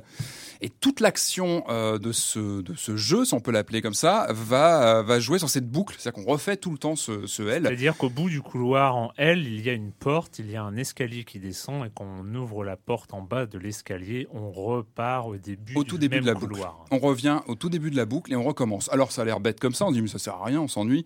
Non, parce que plus on avance et plus on active des choses dans la boucle, c'est-à-dire que c'est comme un train fantôme mais où on est quand même aux commandes. Et ça c'est important parce qu'on sent qu'on maîtrise bien ce personnage, on l'a en main, se balade. Euh, on regarde évidemment tout ce qu'il y a parce que c'est mm. truffé d'éléments de, de, décor dans un appartement habité, visiblement, avec des photos, euh, plein de détails. Et puis plus on avance et plus l'ambiance devient lourde, pesante. Alors, déjà au début, l'ambiance n'est pas joyeuse. Hein. Là, c'est pire que tout. C'est-à-dire que là, sur euh, PT, j'ai un moment, je me rappelle ne pas oser regarder euh, le coin du, du couloir, vraiment, à ne pas oser, à me dire que je, je peux pas. Je l'ai fait en deux fois d'ailleurs la démo. J'ai n'ai pas pu la faire la première fois entièrement tellement j'étais en stress. Mais il y, euh, y, a des vrais dangers ou est-ce que c'est uniquement l'ambiance Est-ce qu'il y a du game over Est-ce qu'il y a des, des attaques de non. non. Et c'est là je trouve la grande force et c'est là que je pense que c'est très très euh, intéressant sur ce, cette intention de ce que sera le prochain Silent Hills par, par Kojima. C'est que moi j'ai l'impression qu'il a compris d'où venait la peur, ce sentiment de, crainte parce que qu'est-ce qu'on qu'est-ce craint comme dans voilà dans un film d'horreur? Souvent c'est l'inconnu ce qu'on ne voit pas. Finalement on voit assez peu de choses dans cette démo. On, on voit pas il y a quelques apparitions mais c'est pas euh, c'est pas un train fantôme avec des trucs dans tous les sens. On n'est pas sur un rail shooter pas du tout. On est vraiment sur une crainte de ce qui va arriver. Et moi j'ai vraiment apprécié ce côté justement cette, euh, cette cette boucle où on refait toujours le même passage. Et où on sait qu'on va activer des choses et où on se demande toujours ce qui va apparaître au détour d'un. On a peur du champ de vision. Enfin, c'est terrible Ouais, à dire, ouais. mais on a peur de ce que va nous afficher la, la- la console à l'écran. Et moi, ça fait ça fait longtemps que j'avais j'avais pas ressenti ça. Et j'ai vraiment l'impression que Kojima a pour moi, bien traduit ce que, ce que devait être Silent Hill. Enfin, moi, je, je, je le vois comme ça. J'ai l'impression que pas forcément montrer les choses à l'écran avec des choses complètement euh, grand guignolesques et compagnie. La peur vient de soi avant tout en tant que joueur. Et moi, je l'ai senti euh, en moi, la peur. Ouais. Euh, c'était euh, donc c'était en 11 septembre 2014. On ne savait pas à l'époque. On parlait de évidemment c'était un teaser. C'était un teaser du prochain Silent Hills réalisé par Hideo Kojima. Euh, l'histoire, hein, l'histoire évidemment, c'est que euh, Hideo Kojima et Konami, l'histoire se, se termine mal. Le projet est abandonné et même ce playable teaser, ce PT, est supprimé du PlayStation Store. N'existe plus, sauf pour les gens qui l'ont téléchargé à l'époque, qui vont garder précieusement leur PS4 rien que pour ça. parce que C'est mon tu- cas, c'est mon cas. Ouais. La, PS, la PS4 avec PT a plus de valeur qu'une euh, PS4 sans PT aujourd'hui. Exactement. Ouais. C'est- C'est c'est un objet, euh, c'est c'est un objet, euh, et même pour l'archivage du, du jeu vidéo, ça c'était un autre sujet. Mais ça- qu'est-ce que, comment, comment garder ce, ce truc qui est, qui est assez exceptionnel, hein, qui reste, qui reste dans les mémoires. On se souvient hein, de. de On se souvient tous de notre. Moi, moi, j'ai une- un- j'ai une- un souvenir particulier parce que je me rappelle que j'étais malade. J'avais une bronchite. et donc, euh, ça m'avait un peu rajouté à l'expérience. Je me rappelle du, du goût du sang un peu dans la bouche au, moment, au moment de faire ces. euh, de passer le coin du. et euh, non, non, c'est vrai. Et, euh, et je suis d'accord, même si j'ai, j'ai- je me rappelle plus du tout de la longueur de l'expérience. Mm. C'est- Pour moi, c'est intemporel. Je me rappelle plus. J'avais cette impression que ça avait duré 10 minutes. Euh, bon, j'y ai pas joué comme un Call of Duty. Hein, Oui. j'ai bien, je me rappelle bien du. Mais euh, c'est vrai que c'était un peu intemporel et que c'est, pas un jeu, c'est, juste un- une espèce de parenthèse. C'est un teaser en effet. mais- en quelques, en quelques minutes. Alors, moi, je pense que ça durait un peu plus longtemps. Peut-être euh, l'expérience totale devait être aux alentours d'une heure. Euh, mais euh, mais c'est parmi les plus gros moments de flip euh, dans, dans un jeu vidéo. Et ça, c'était fort. On aurait- vraiment, on avait envie de, de voir ce Silent Hills euh, made by Kojima. Surtout que moi, j'avais un rapport assez élo- éloigné de- de- des propositions de Kojima d'habitude. Et c'est vraiment le truc qui m'a fait dire euh, waouh, ce, ce mec a, un truc. Ouais. Et puis c'est pas de la flip avec des monstres tordus ou avec des jumpscares et tout, c'est une flip profonde, réelle. Euh, alors on le répète, hein, ce n'est pas une sélection des 10 jeux qui ont marqué euh, la décennie, c'est euh, qui ont marqué Silence on joue. Alors voilà, on arrive à l'année problématique. L'année problématique, c'est 2015. Euh, pourquoi elle est problématique? C'est qu'à posteriori, mais vous vous pouvez pas imaginer le temps que j'ai pris pour préparer cette émission et quand j'ai monté le choix que j'ai fait de, pour 2015, je me suis dit non, mais j'aurais dû choisir autre chose. Euh, alors 2015, c'est l'année euh, de Rocket League, c'est l'année de City Skyline hein, quand même, qui était ah pop pop pop pop. Tu fais, tu œufs, mais pour ceux qui aiment les city builders, c'était une année importante.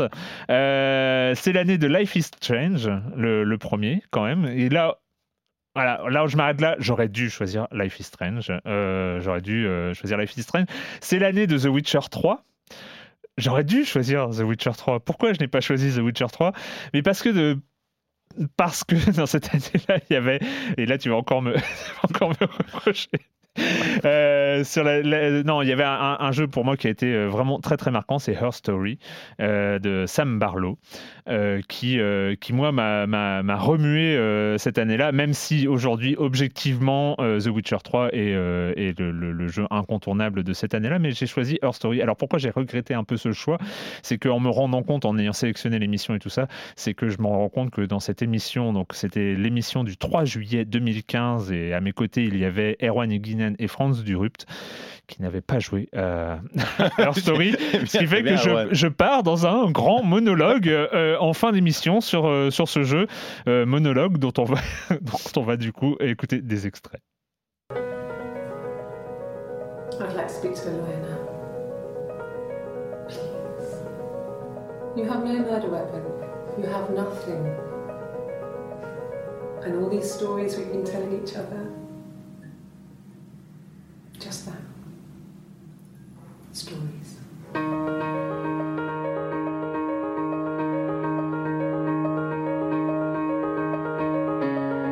Story, euh, jeu réalisé, euh, conçu, écrit par Sam Barlow. Sam Barlow, si vous ne le connaissez pas, c'est celui qui a travaillé sur Silent Hill Shattered Memory. On lance le jeu et on se retrouve devant un écran cathodique euh, des ordinateurs de le du milieu des années 90 euh, avec une fenêtre, euh, un peu un, vieux Windows 3.11 ou un truc comme ça, avec quelques icônes et une fenêtre de recherche dans une base de données d'interrogatoire. Et en fait, il y a un mot-clé qui, est là dans la barre de recherche du, moteur de recherche de l'interrogatoire, qui est murder. Donc en fait, on, se contente de cliquer. Et là, quatre vidéos, euh, quatre vidéos avec, euh, se lancent avec euh, une nana qui parle avec des vêtements différents. Donc on sent que c'est quatre interrogatoires différents. Ou trois interrogatoires, il y en a peut-être deux en commun. Et, et puis là, on voit que cette nana parle de la disparition, sans doute de son conjoint. Et à la fin, euh, la, dernière des vidéos, on sent que euh, voilà, elle demande à un avocat. Donc c'est, euh, il y a euh, deux, trois semaines, il y a les dates, hein, il y a les, les timestamps qui sont là, il y a les dates, et donc qui sont passées à la, la, la- dernière vidéo, elle demande un avocat. Et là, on se retrouve face à ça. Pas de but autre que découvrir c'est quoi cette histoire, qu'est-ce qui s'est passé, qu'est-ce qu'elle a raconté pendant ces interrogatoires. Sauf qu'on n'a pas accès aux vidéos. On a accès aux vidéos que par le moteur de recherche, donc que en rentrant des mots-clés. Et en fait, on rentre des mots-clés, et si elle a prononcé ce mot dans une intervention, sachant que les vidéos sont entre 3 secondes et 1 minute 10. C'est euh, 1 minute 30 peut-être euh, certaines fois. Et donc, la seule moyen qu'on a, c'est de rentrer des mots qu'elle a déjà prononcés dans des vidéos pour voir si elle les a reprononcés à une autre, euh, occasion. Les, ces, mots, ça va être des prénoms, des, euh, lieux, des, euh, concepts, des, choses, des, choses comme ça, pour voir si elle en a parlé. Et on se retrouve comme ça à être plongé dans une histoire, à faire des allers-retours finalement parce que c'est on n'a qu'une vision d'ensemble, c'est-à-dire que c'est pas du tout chronologique. On, peut euh, découvrir les derniers interrogatoires, revenir au premier, aller voir dans les interrogatoires du milieu. On, commence à prendre des notes quand même. euh, Qu'est-ce qu'ils racontent dans différents interrogatoires? C'est quoi les indices qu'on a? C'est quoi euh, Et voilà. Et j'ai envie presque d'arrêter là parce que sincèrement, en y jouant, j'ai eu l'impression de de jouer à quelque chose d'unique. Alors, euh, j'ai pas précisé que c'est filmé, qu'il n'y a pas d'image de synthèse, c'est juste la, voilà, la, la- personne, l'actrice s'appelle Viva Seifert, euh, qui est excellente. Voilà, on va, on, va, on va couper là, mais c'est vrai que ça reste, ça reste encore aujourd'hui. Bah, après, cette année, euh, enfin l'année dernière, en, 2000, euh, en 2019, on a beaucoup parlé de Telling Lies, euh, qui est donc le- le- la, la suite spirituelle de, de Her Story, là où il va peut-être plus loin dans le concept. Euh, et, et Her Story a aussi enfanté dans, la, dans le genre des, des puzzles narratifs. On en parlait pendant quand, quand on écoutait cette émission-là avec toi, Jérémy, mais A Normal Lost Phone aussi. Ouais, c'est sur- ça, ces deux, ces deux jeux-là, c'est les jeux que je recommande instantanément aux gens quand j'espère- j'essaie d'expliquer le jeu vidéo. C'est comme un peu pour les jeux de société. Moi, j'aime beaucoup les jeux qui, qui font ce pont entre euh, et qui surprennent, qui disent ah ça existe. Et, euh, et, euh, et, et Her Story, c'est vraiment un jeu qu'on peut mettre entre les mains de n'importe qui. Ça démarre tout de suite. Il n'y a pas de règles, il n'y a Mm. pas de besoin de, de prérequis. Et, euh, et, euh, et on est happé quoi. Et donc c'est et puis en plus maintenant il est sur mobile, euh, ce qui n'était pas le cas. Il était sur iPad parce Oui, il était sur iPad au- au Et, euh, mais mais c'est vraiment un jeu. je- je- je- J'agresse les gens alors un peu c'est- en leur demandant de l'installer sur leur sur leur téléphone en disant en permanence. La seule, la limite, contra- contrairement à Telling Lies, il n'est pas traduit en français. Telling Lies, il est sous-titré en français, donc qui permettent de, de naviguer dans les vidéos en français. Her Story reste, reste uniquement en anglais. Euh, on, enchaîne, euh, on enchaîne avec euh, l'année 2016. Euh, l'année 2016, elle commence, elle commence très fort, notamment avec The Witness de Jonathan Blow, avec Firewatch, donc vraiment des, des, des- des gros titres. On retrouve aussi Watch Dogs 2, on retrouve Dishonored 2, on retrouve Inside, la suite de, Limbo, on retrouve euh, évidemment Overwatch qui sort en 2016.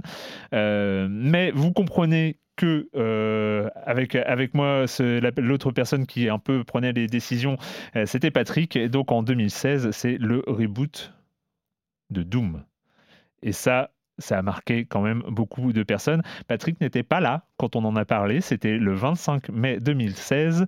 Au micro, il y avait Joël Métro et Yann François.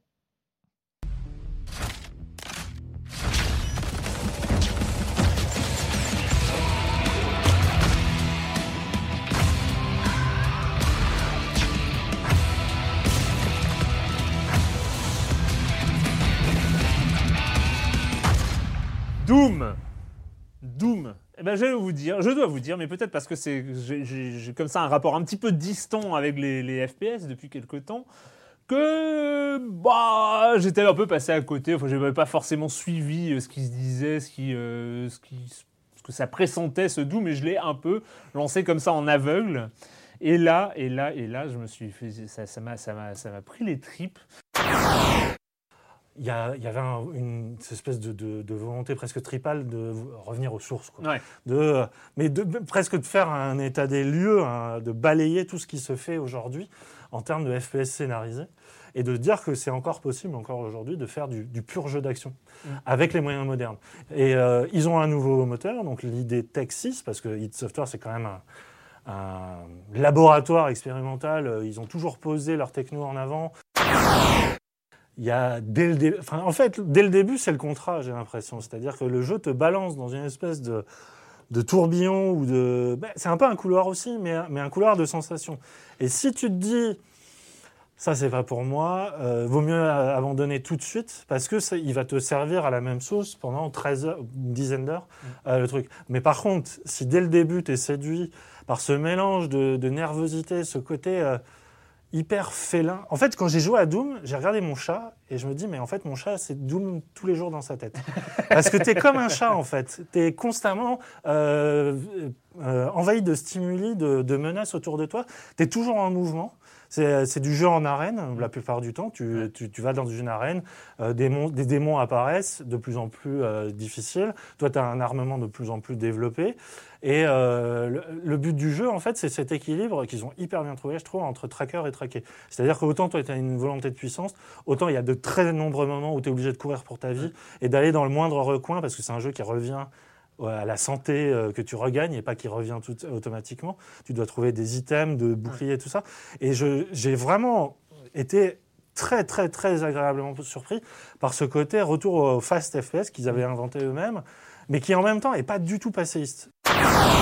Mais c'est vraiment au fur et à mesure, je trouve que le que le plaisir que le plaisir vient. Effectivement, un plaisir très euh, très primal comme ça, très euh, très ouais, très très primitif, avec euh, l'augmentation de, enfin avec un arsenal de plus en plus développé, effectivement des armes dont on sent la, la puissance en main et des et un bestiaire de, de monstres qui qui se diversifie au fur et à mesure.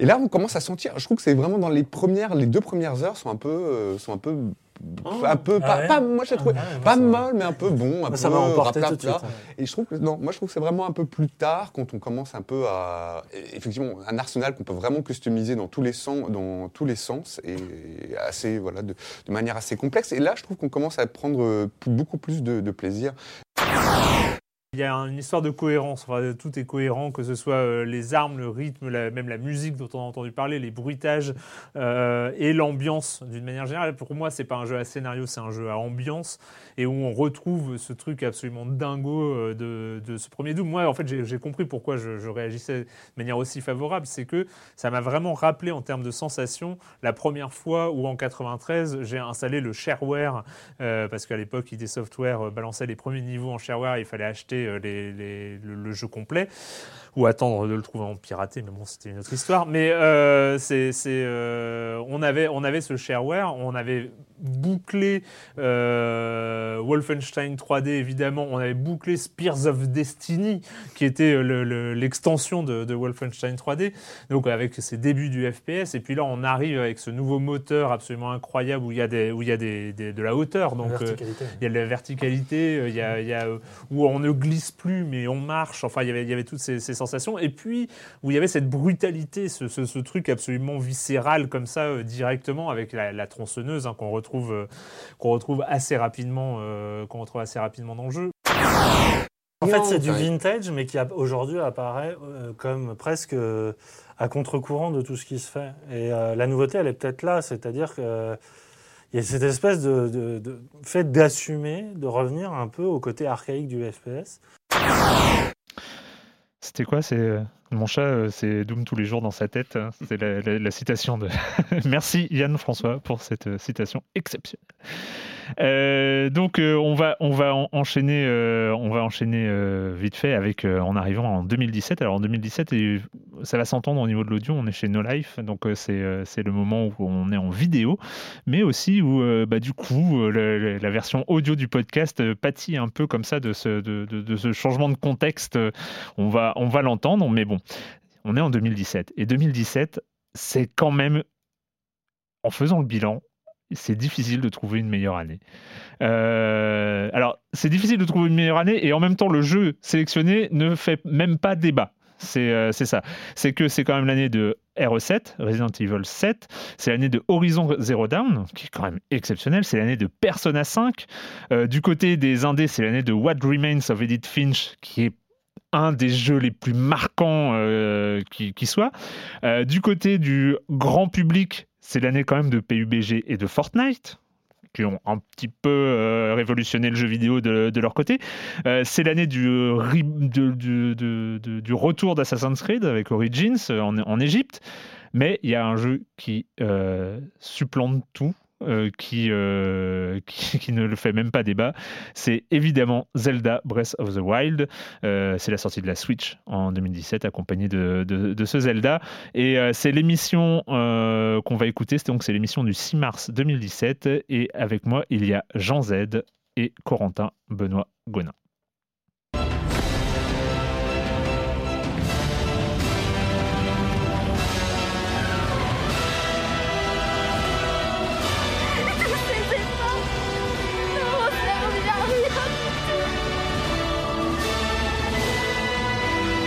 Et c'est le grand retour de Link, de Zelda, du royaume d'Hyrule et de toute la mythologie qui va avec, qui reboot.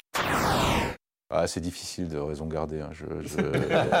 Passer les 2-3 heures, euh, je ne veux pas vous dire grand-chose. Effectivement, il se réveille amnésique. Euh, on voit bien déjà, bon, vous le voyez sur les images, on se dit, dis donc, c'est gigantesque, c'est rien. C'est-à-dire que le gigantesque euh, ne, ne, va, faire que continuer. Euh, on est là et passer les 2-3 heures, puisqu'il faut quand même 2-3 heures, hein, c'est un vrai Zelda, il y a un nombre de boutons assez conséquent, enfin, faut pas. Euh, voilà. Euh, et puis passer ces 2-3 heures, tout à coup, ça m'a rappelé Red Dead Redemption quand on traverse la rivière pour aller au Mexique et que d'un coup, après une énorme bataille, tout s'arrête, une petite musique folk country apparaît, et puis on fait ce voyage, et puis, et puis là, tout à coup, on fait Ah, ça peut être ça le jeu vidéo. Et eh bien, après ces 2-3 heures, moi, quand ça s'est ouvert, j'ai fait Ça peut être, c'est encore ça le jeu vidéo. Et je m'attendais pas ça, très sincèrement, je m'attendais pas à ça du Zelda. Euh, parce que parce qu'il y a eu d'autres expériences, parce que euh, c'est quand même lui l'initiateur du monde ouvert, mais ce n'est pas lui le symbole du monde ouvert moderne, euh, c'est GTA ou en mais c'est lui qui, qui, a quand même amené ça. Mais les Japonais se sont retrouvés à la bourre, bah, comme souvent de toute façon ces dernières années, ils ont été à la peine. Et là, tout à coup, quand ça s'ouvre, on sent et on ressent. on en avait déjà parlé pour The Witcher 3, je m'en souviens très bien. Il y a un moment où on se dit je tiens un grand jeu. Voilà, c'est tout. Je sais que c'est un grand jeu. J'aurais du mal à l'expliquer autrement que, que comme ça. On sait qu'on tient dans les mains. Là, pour le coup, c'est vrai, dans, les deux sens du terme. qu'on tient un grand jeu, que ce qui va se passer euh, va être un vrai jeu d'aventure, une véritable aventure, une, vraie, une véritable épopée, voilà, pour moi. Je trouve que ce Zelda-là euh, donc remet plein de choses à plat, ça je vais y revenir, mais surtout partage quelque chose avec Wind Waker qui est assez flagrant, c'est que euh, les, les, quand on fait, euh, quand on fait une, une distance d'un point A à un point B, on fait pas un trajet, on fait vraiment un voyage. C'est-à-dire mhm. qu'il y a vraiment, il va arriver mille choses entre le moment où on départ et le moment où on arrive. Et finalement, dans ce Zelda, et ce qui est très fort, c'est qu'on met un temps fou à arriver en effet à ses objectifs, mais pas parce qu'il y a des difficultés sur le chemin, mais parce qu'il y a plein de choses à découvrir, qu'on s'arrête pour des choses agréables, qu'on fait. C'est quoi ce truc? Et puis, oh, là-bas, un sanctuaire, qu'est-ce que c'est? Oh, c'est un camp de gobelins, je vais me les faire. C'est que des trucs comme ça, c'est que des petits plaisirs. On digresse, mais tout le temps. On, sort à chaque fois du sujet pour des petites choses, des, petites, euh, des petits moments de bonheur, en fait, qui vont parsemer le parcours. Après, on fait, je sais quoi déjà? Ah oui, merde, je vais aller là-bas. et, et rien que ça, ça, c'est une grande réussite à ce niveau-là. C'est vraiment, c'est ce qui définit le voyage, c'est les imprévus, c'est euh, euh, des choses qui sont pas, on va dire, scénarisées. C'est des choses qui euh, vont arriver et chaque personne qui va faire chacun des trajets dans le jeu va avoir une expérience différente parce qu'il va passer par le coin qu'il veut. Et c'est très courageux de la part de Nintendo d'avoir enfin réussi à se débarrasser du spectre d'Ocarina of Time qui plane au-dessus de cette série depuis finalement, euh, depuis l'arrivée en 3D. Euh, le nouvel épisode de référence, c'est celui-là. Hein. C'est celui-là. disons, disons-le bien, euh, Ocarina of Time, bon, bah, il, il, bien, il, oui. dire du mal. C'était la Celui-là, on sait qu'il est géant. Enfin, voilà. Et puis, contre cette euh, immensité, ce que j'ai beaucoup aimé aussi, moi, c'est le, les petites musiques. En fait, tout, se joue sur des petites notes de piano. Hein. Euh, euh, oui, mais c'est quelque chose qui accompagne, en fait. Mais on ne veut pas l'imposer, on ne surligne pas, on ne, tout est en délicatesse par rapport à ce monde un peu sauvage. Et je trouve ça très fin. Je trouve que c'est un jeu très délicat dès le début, ça, très juste. Je trouve, enfin, c'est très fort, vraiment. Et quand même, monde ouvert. Enfin, monde ouvert. monde ouvert réussi. Nintendo. Pas, Nintendo. Pas, non, non, non, pas monde ouvert réussi, monde, monde ouvert, très réussi. Voilà, non, non, non. Enfin, c'est-à-dire qu'on tient quelque. Oh, je sais pas. C'est souvent des gros mots. On, tient. On sait que quand on a le jeu en main, euh, on n'en aura pas des millions comme ça dans les mains. Et, oh, monde ouvert, bien à eux. Ils n'ont pas fait du copier-coller. c'est un vrai. Les autres un, Ils ont digéré les autres, exactement. C'est un vrai euh, melting pot très réussi. Sincèrement, moi étant finalement beaucoup plus monde ouvert que Zelda, euh, j'ai euh, je suis épaté parce que c'est vrai que la structure du monde ouvert, généralement, qui est une structure de quête euh, principale, de quête secondaire, euh, qu'on va déclencher à notre bon vouloir et, tout ça, il, la garde mais en rajoutant, en, rajoutant une sorte de, de, de, level design général du monde ouvert. Absolument. Exactement. Du coup, on les oublie. Parce que du coup, on a sa quête, bon, on fait sa quête. Euh, et puis on se dit, bah, tiens, qu'est-ce que je vais faire maintenant? Mais tu as déjà oublié, puisque tu as déjà rencontré quelqu'un d'autre qui va te dire, ah, mais et, voir sur la colline, et en fait, c'est un jeu d'exploration. C'est un grand jeu d'exploration et d'aventure. Ils ont, ils ont level designé oui. un monde ouvert le monde, un ah, gigantesque, des, kilomètres carrés de monde ouvert où la moindre colline est designée. un sens. un sens. on se rend compte dans le jeu que c'est ça. Hein. c'est euh, Nintendo à son meilleur. Quoi. Moi, je, Nintendo, c'est toujours dans l'ADN, c'est du game design, c'est du level design, c'est de la maniabilité, c'est de la jouabilité. Et ils ont réussi à appliquer ça sur un truc où on pensait que c'était inapplicable, c'est-à-dire un monde ouvert. C'est trop de travail normalement de faire les choses. Et là, tu fais, non, ils ont, ils ont réussi à le faire. Zelda Breath of the Wild des souvenirs Ouais, ouais, chef-d'œuvre indiscutable. Même si pour moi, euh, trop de Nintendo, il n'y a pas d'aspérité. C'est, euh, j'ai besoin de toujours un petit peu de, séduction, un peu de violence, un peu de hmm. politique, euh, des choses comme ça. Et donc pour moi, jouer des dizaines d'heures à un jeu un peu lisse, je peux pas vraiment. donc c'est, un jeu dans lequel j'ai picoré. Je ne l'ai pas joué hmm. comme la plupart des intervenants. Non. Mais évidemment, il est. Oui. Moi, il reste, euh, il reste vraiment une. C'est, une expérience, euh, c'est une expérience. Mais bon, cette, cette année 2017 était, était, était vraiment folle. Hein. Enfin, c'est vrai que quand tu, fais le bilan de ce qui, ce qui est sorti là. Euh, alors évidemment, l'année, l'année suivante, l'année suivante, il y a Red Dead Redemption 2. C'est, c'est un peu le, truc qui a atomisé l'année. Hein, alors, il n'est pas tout seul. Il n'est pas tout seul. Il y a quand même un excellent Spider-Man. qui encore quelques temps après reste, reste dans, les souvenirs. Ça reste un très très très bon jeu. Il y a euh, le Return of the Obra euh, qui est donc euh, quand même assez, assez marquant aussi. je voulais pas, je voulais pas reprendre l'émission Red Dead Redemption 2 parce que c'est vrai que avoir dans la même émission le 1 et le 2, bon, ça aurait pu être intéressant, remarque. Hein, je, ne dis pas le contraire, mais même si c'est objectivement, objectivement le, le jeu pour moi en tout cas le plus marquant, mais celui dont on va parler là est, arrivé aussi euh, très très haut dans les, tops de l'année. Euh, il a gagné plein de prix et c'est aussi un jeu qui reste aujourd'hui et euh, dont, ceux qui ont joué se, souviennent très bien. c'est bien sûr, je veux parler de Céleste.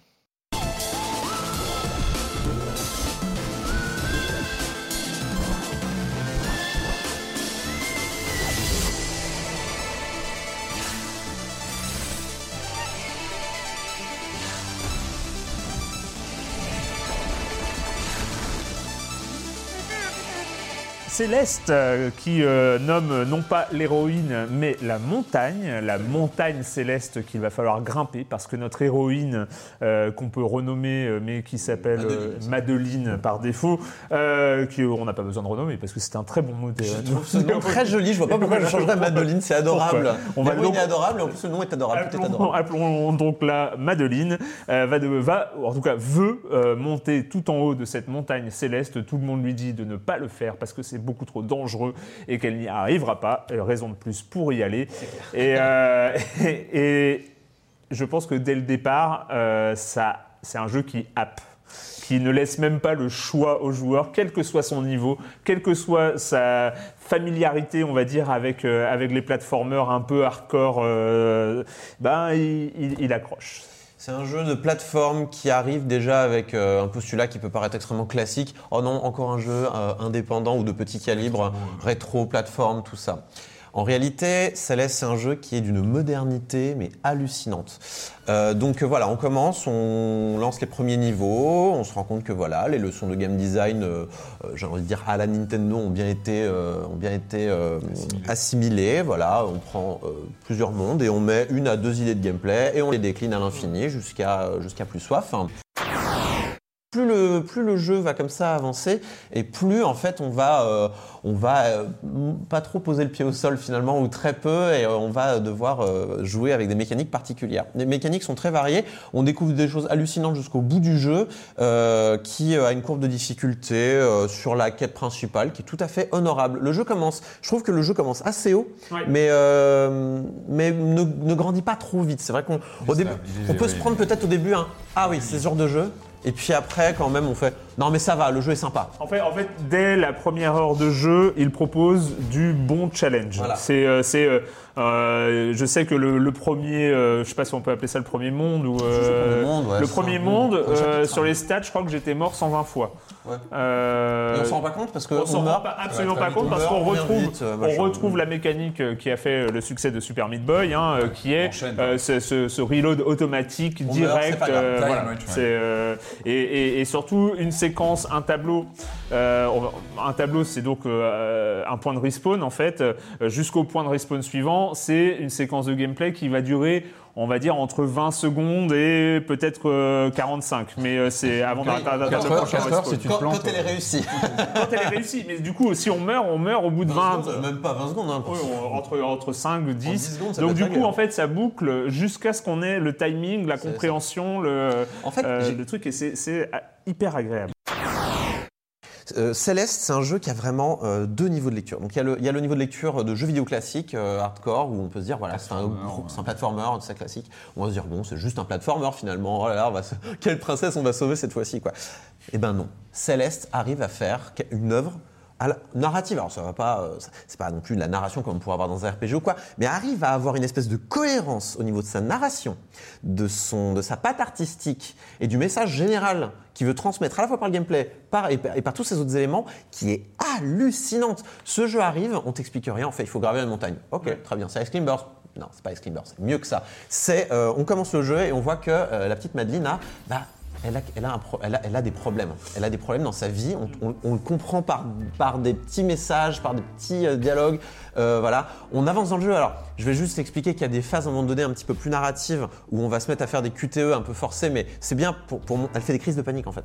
La- euh, Madeleine fait des crises de panique et genre on doit, on doit euh, faire de la respiration ventrale pour, euh, pour se calmer quoi dans le jeu. Et waouh, c'est-à-dire ce, ce jeu en fait c'est un énorme symbole géant parce que Céleste, cette montagne finalement n'est pas très importante. Ce qui est important c'est est-ce que Madeleine va réussir à, à s'aimer elle-même finalement? Est-ce que Madeleine C'est intéressant de faire passer ça dans un jeu de plateforme. C'est pas forcément le genre le plus euh, Eh ben oui, pour et raconter c'est ça qui est fort. Et ça qui est ouf, c'est que dans un jeu de plateforme qui est quand même un des, des- des genres de, le plus dur, et- voilà, un peu crispant pour faire de la narration. C'est pas euh, évident, ouais. Voilà, euh, le- le- l'équipe de Matt Thorson a réussi à faire un jeu incroyable. Et notamment, alors j'aimerais vraiment mettre un point, mais sur les musiques que j'écoute en boucle depuis que je joue au jeu, elles sont incroyables. Euh, c'est des, c'est, c'est une musique qui en fait qui, qui, qui augmente au, fur et à mesure des niveaux. C'est-à-dire que c'est les mêmes mélodies, les mêmes thèmes, mais qui, qui, qui augmentent, c'est évolutif en fait au fur et à mesure. C'est une vraie cohérence. Une vraie cohérence. Tu gravis la montagne, la musique gravit avec toi, tu progresses au niveau de ton niveau de jeu, la difficulté progresse, tout progresse. Il y a une notion de, de montée en puissance qui est à toutes les strates du jeu. C'est monumental tellement c'est pensé pour son médium. Ça fait du bien. Enfin, je sais pas. C'était dans les forums de Science en Joue, il y a du rétro podcasting euh, avec euh, avec Albatar qui revient sur les, premières émissions, euh, les, les, premières émissions de, de, Silence en Joue. Là, là, on revient sur les, dernières années. Là, on se rapproche. Évidemment, il n'en reste plus qu'une. Il reste plus que que l'émission de 2019. Irénée, qui est à la réelle, se signalait que j'ai oublié de citer pour 2018 quand même God of War, qui reste une très grosse production de de 2018. Euh, même si moi, elle m'a pas autant marqué que Spider-Man, par exemple. Mais peut-être. Euh. Ah, ouais, je sens, un, je sens un désaccord. Je sens un désaccord euh, du côté de la régie. Mais quand même. bref, mais puis de toute façon, c'est vrai que ce Red Dead Redemption 2, on aurait pu, si on avait le temps, j'aurais peut-être mis deux extraits pour. Non, mais Céleste est tout à fait légitime, à mon avis. c'est, un jeu, un jeu qui a tout à fait sa place. Hmm. Contrairement aux autres, c'est ça Non, mais enfin, disons, disons que moi, le pixel art en général, hmm. ça m'insupporte vraiment aujourd'hui. J'ai vraiment du mal. Euh, mais il y a deux jeux euh, auxquels je continue à jouer aujourd'hui. L'un, c'est Céleste et l'autre, c'est Towerfall. Donc, ah ça bah, m'a l'air que. Voilà, c'est les mêmes derrière. Donc, il y a peut-être un petit talent qui a été développé dans ce studio-là pour euh, justement faire passer des émotions avec des pixels. Et, il y a un euh, moteur, hein. c'est le même moteur qui est, qui est derrière les deux. Ah ouais, c'est ouais. et donc voilà, donc c'est, mm. tu sens qu'il y a. Voilà, c'est. Dead Cells aussi, non? Pas Dead Cells? Non. Tu n'avais pas accroché Dead Cells? Non, non, j'ai. Non, vraiment, moi, le... non, non, j'ai. Et donc, euh, bah, il est temps de, terminer euh, euh, ce, voyage dans, les dix années qui, viennent de s'écouler avec cette arrivée en 2020. il, fallait, il fallait choisir une émission de 2019. Alors, 2019, ça veut dire un extrait qui date de il n'y a pas si longtemps. Alors, évidemment, j'ai demandé à Patrick. Patrick, lui, il voulait Luigi's Mansion 3. Mais Luigi's Mansion 3, ça se compte en semaines. On en a parlé quand même, c'était euh, c'était euh, fin octobre. Euh, donc ça me semblait un petit peu trop, un petit peu trop récent. Et puis, il y avait Disco Elysium. Disco Elysium, mais en fait, on n'a pas fait d'émission en novembre. Hein, donc, on n'a pas fait d'émission. J'y ai pas joué, c'est peut-être de votre faute d'ailleurs. Parce que quand on chronique pas un jeu, ben. Ah là là, mais on va, on, on, va, on va remédier à ça. Là, on a Marius. Marius, il est sur la préparation d'Angoulême hein, qui, qui a lieu là, donc euh, il peut pas venir, mais euh, dès que dès qu'on trouve un créneau pour pour revenir sur Disco, on, on, essayera. Donc euh, bon, on a fait le on a fait le bilan de l'année 2019 très à la fin fin décembre, mi-décembre. donc cette année-là, c'est donc Disco Elysium, Resident Evil 2, Telling Lies, Baba Is You, le Kojima évidemment, Ape Out, Plague Tale Innocence, Control, etc. On en a parlé. Alors, ce que j'aurais pu choisir Life is Strange 2, qui a beaucoup marqué l'année. La difficulté, c'est qu'il fallait aussi ramener un extrait d'émission, et tous les extraits, euh, quand on parle de Life is Strange, c'est toujours en fin d'émission où on dit, euh, où on spoil beaucoup, en fait, hein, où on dit si vous n'avez pas joué au jeu, arrêtez là, et euh, on, se retrouve, réécouter l'émission quand, quand, vous y aurez joué. Donc, choisir un extrait où on parle de Life is Strange 2, qui aurait mérité hein, d'être cité là, là, très largement, c'était compliqué, et donc j'ai pris celui qui arrive en tête euh, du vote des auditeurs de Silence en Joue pour l'année 2019. C'est une émission du 21 juin 2019. Euh, autour du micro, il y avait Corentin Benoît Gonin, il y avait Clément Apap de retour, et il y avait Camille Suard, et on parlait d'Outer Wilds.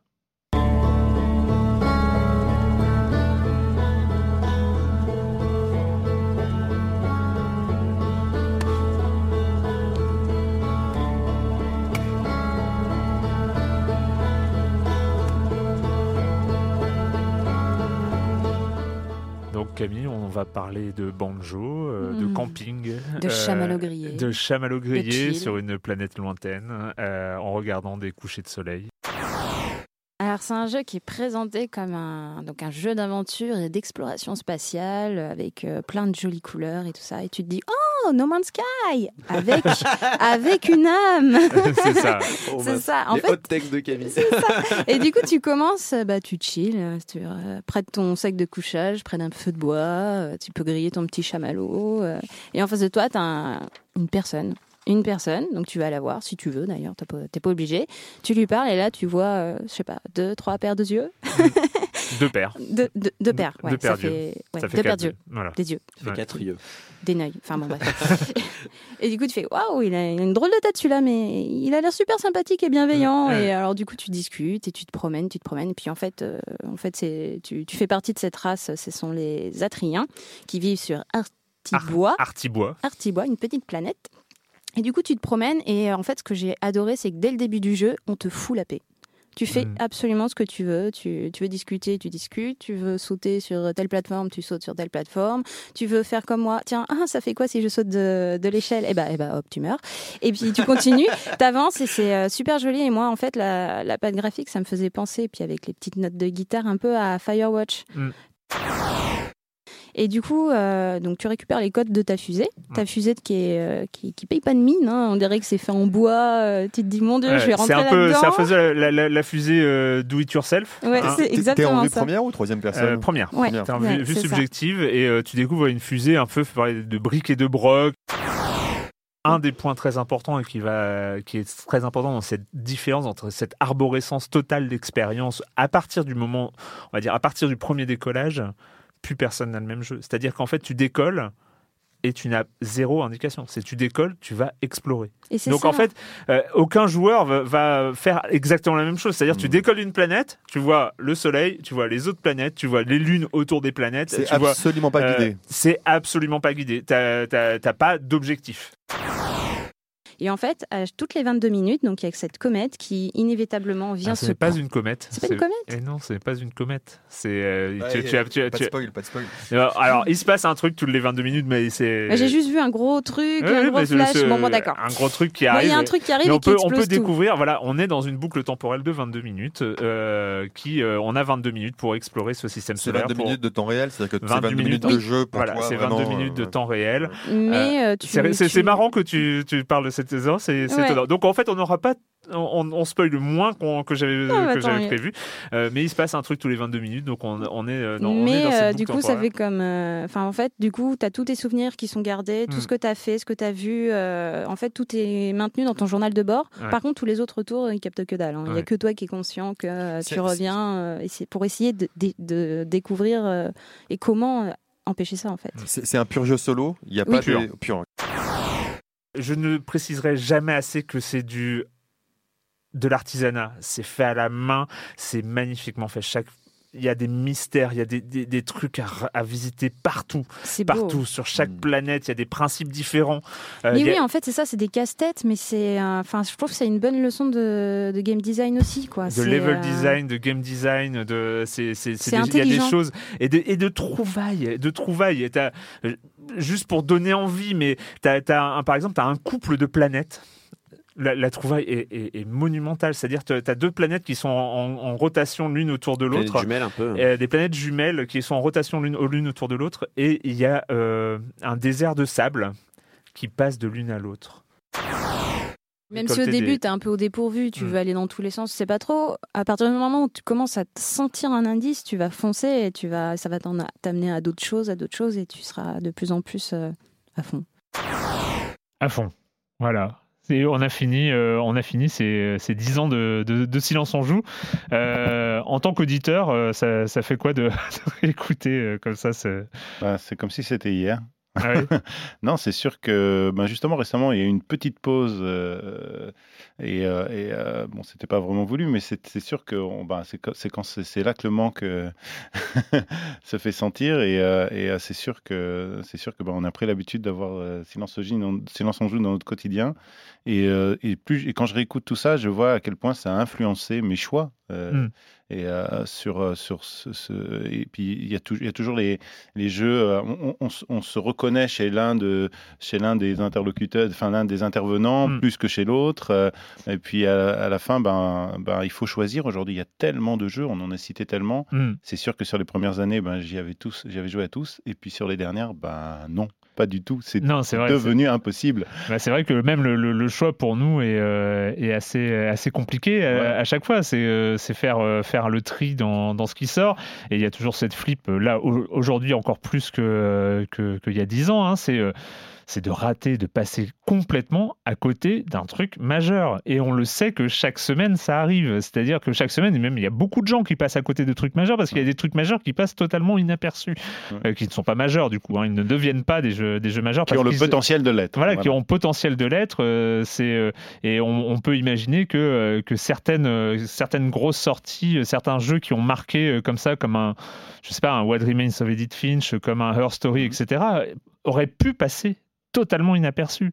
Enfin, peut-être pas, j'en sais rien. Peut-être qu'il y aurait eu. Euh, on peut, on peut penser que les très très bons jeux ont, forcément une aura, ont forcément un, effet comme ça euh, de, bouche à oreille, mais on n'en sait rien. Il y, a, quand même des, jeux qui passent inaperçus et c'est vrai que à moins de d'éplucher euh, son catalogue Steam tous les jours et, d'essayer de, rien manquer, c'est c'est toujours un peu compliqué. On est toujours face à face à ce à, cette bah, problématique. C'est un produit culturel. Hein. c'est le même dans la musique, dans le dans, dans, dans la littérature. On est toujours cette question-là. Ce même livre aurait bien pu être, euh, euh, aurait pu avoir un succès euh, ou pas. Ouais. Et moi, c'est, je vais juste vous dire, c'est que en, préparant cette émission, moi, je, me suis rendu compte qu'il y a du boulot. Waouh Non, mais j'ai réécouté quand même pas mal d'émissions. J'étais toujours vraiment je vais pas dire surpris parce que je le sais, mais aussi quand même agréablement surpris par la, qualité des gens qui viennent parler dans Silence on joue, euh, des, gens qui m'ont euh, qui m'ont accompagné euh, dans cette aventure. On va pas citer tous les gens, mais que ce soit Joël, Patrick, Clément, Camille, Corentin et, tous les autres, Erwan et, tous ceux qui sont revenus. On a entendu, écouté Yann François, Jean Z, et j'en oublie évidemment parce que il y a Corentin Lamy qui était qui était venu aussi à l'époque. Il y en a il y en a plein d'autres. Euh, et, tout ça, ça, crée quand même quelque chose. Moi, je suis assez impressionné. Alors, tous les épisodes, j'ai donné les dates à peu près pour. Euh, j'ai dû peut-être en oublier. Euh, tous les épisodes, vous pouvez les réécouter. C'est sur le, flux du podcast Silence en joue, sur Pipa ou Acast maintenant. vous pouvez aller voir. Ils sont tous disponibles. Donc, si vous voulez réécouter des. Là, j'ai mis des extraits, vous pouvez réécouter l'émission entière. Il paraît qu'il y en a qui le font, donc ça, doit avoir un intérêt. c'est actuellement c'est euh, à disposition.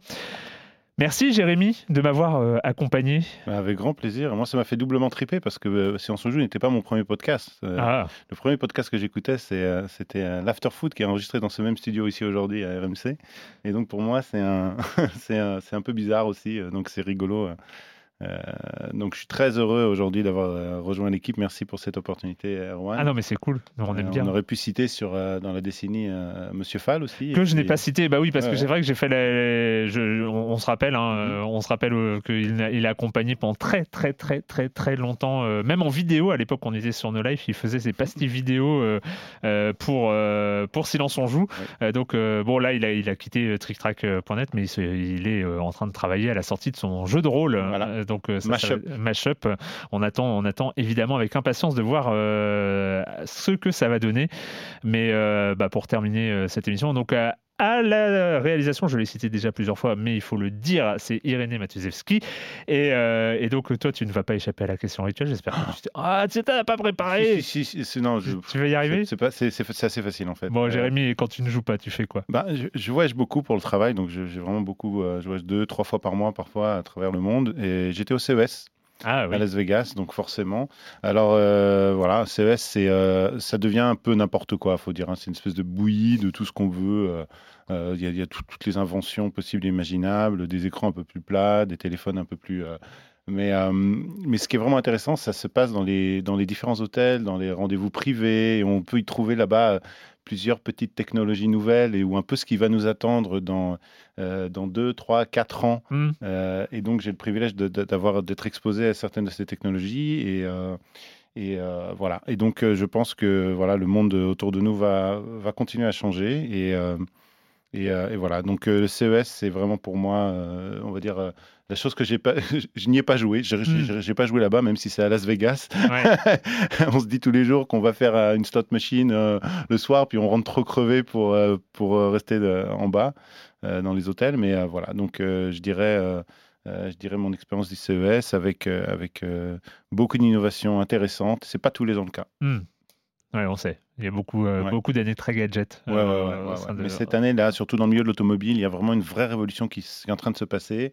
Et, et je pense que je pense qu'il y a beaucoup de choses qui se jouent là-bas. Euh, pour ma part, je vais conseiller, euh, alors je pense qu'on l'a déjà conseillé ici euh, à plusieurs reprises, c'est la chaîne YouTube Game Spectrum, animée par Thomas, je ne sais plus son nom de famille, mais, bon, vous connaissez la, game, la, chaîne YouTube Game Spectrum qui balance des documentaires, et il en a balancé un ces, dernières semaines sur la masculinité dans le jeu vidéo. comme à chaque fois, ce mec est étonnant, je sais pas, il a 24 ans, 25 ans, c'est, il a un talent de documentaire documentariste, de monteur. Il arrive à. Ça dure presque deux heures. Ça dure 1h50 son truc et ça se regarde, mais ça, ça, ça marche tout seul. Euh, c'est très, très, très impressionnant avec des, interlocuteurs euh, qu'on connaît. Euh, et, et, vraiment, c'est voilà, sa dernière production, la dernière production de Game Spectrum est vraiment à voir. C'est sur YouTube. Et ben voilà, c'est fini pour ces, pour cette, pour ces 10 ans. c'est fini pour cette décennie. Euh, non, pas cette décennie, c'est vrai que ça fait. Bon, bref, on s'en fout. Euh, et donc, nous, on se retrouve la semaine prochaine euh, sur les internets et sur libération.fr. Ciao.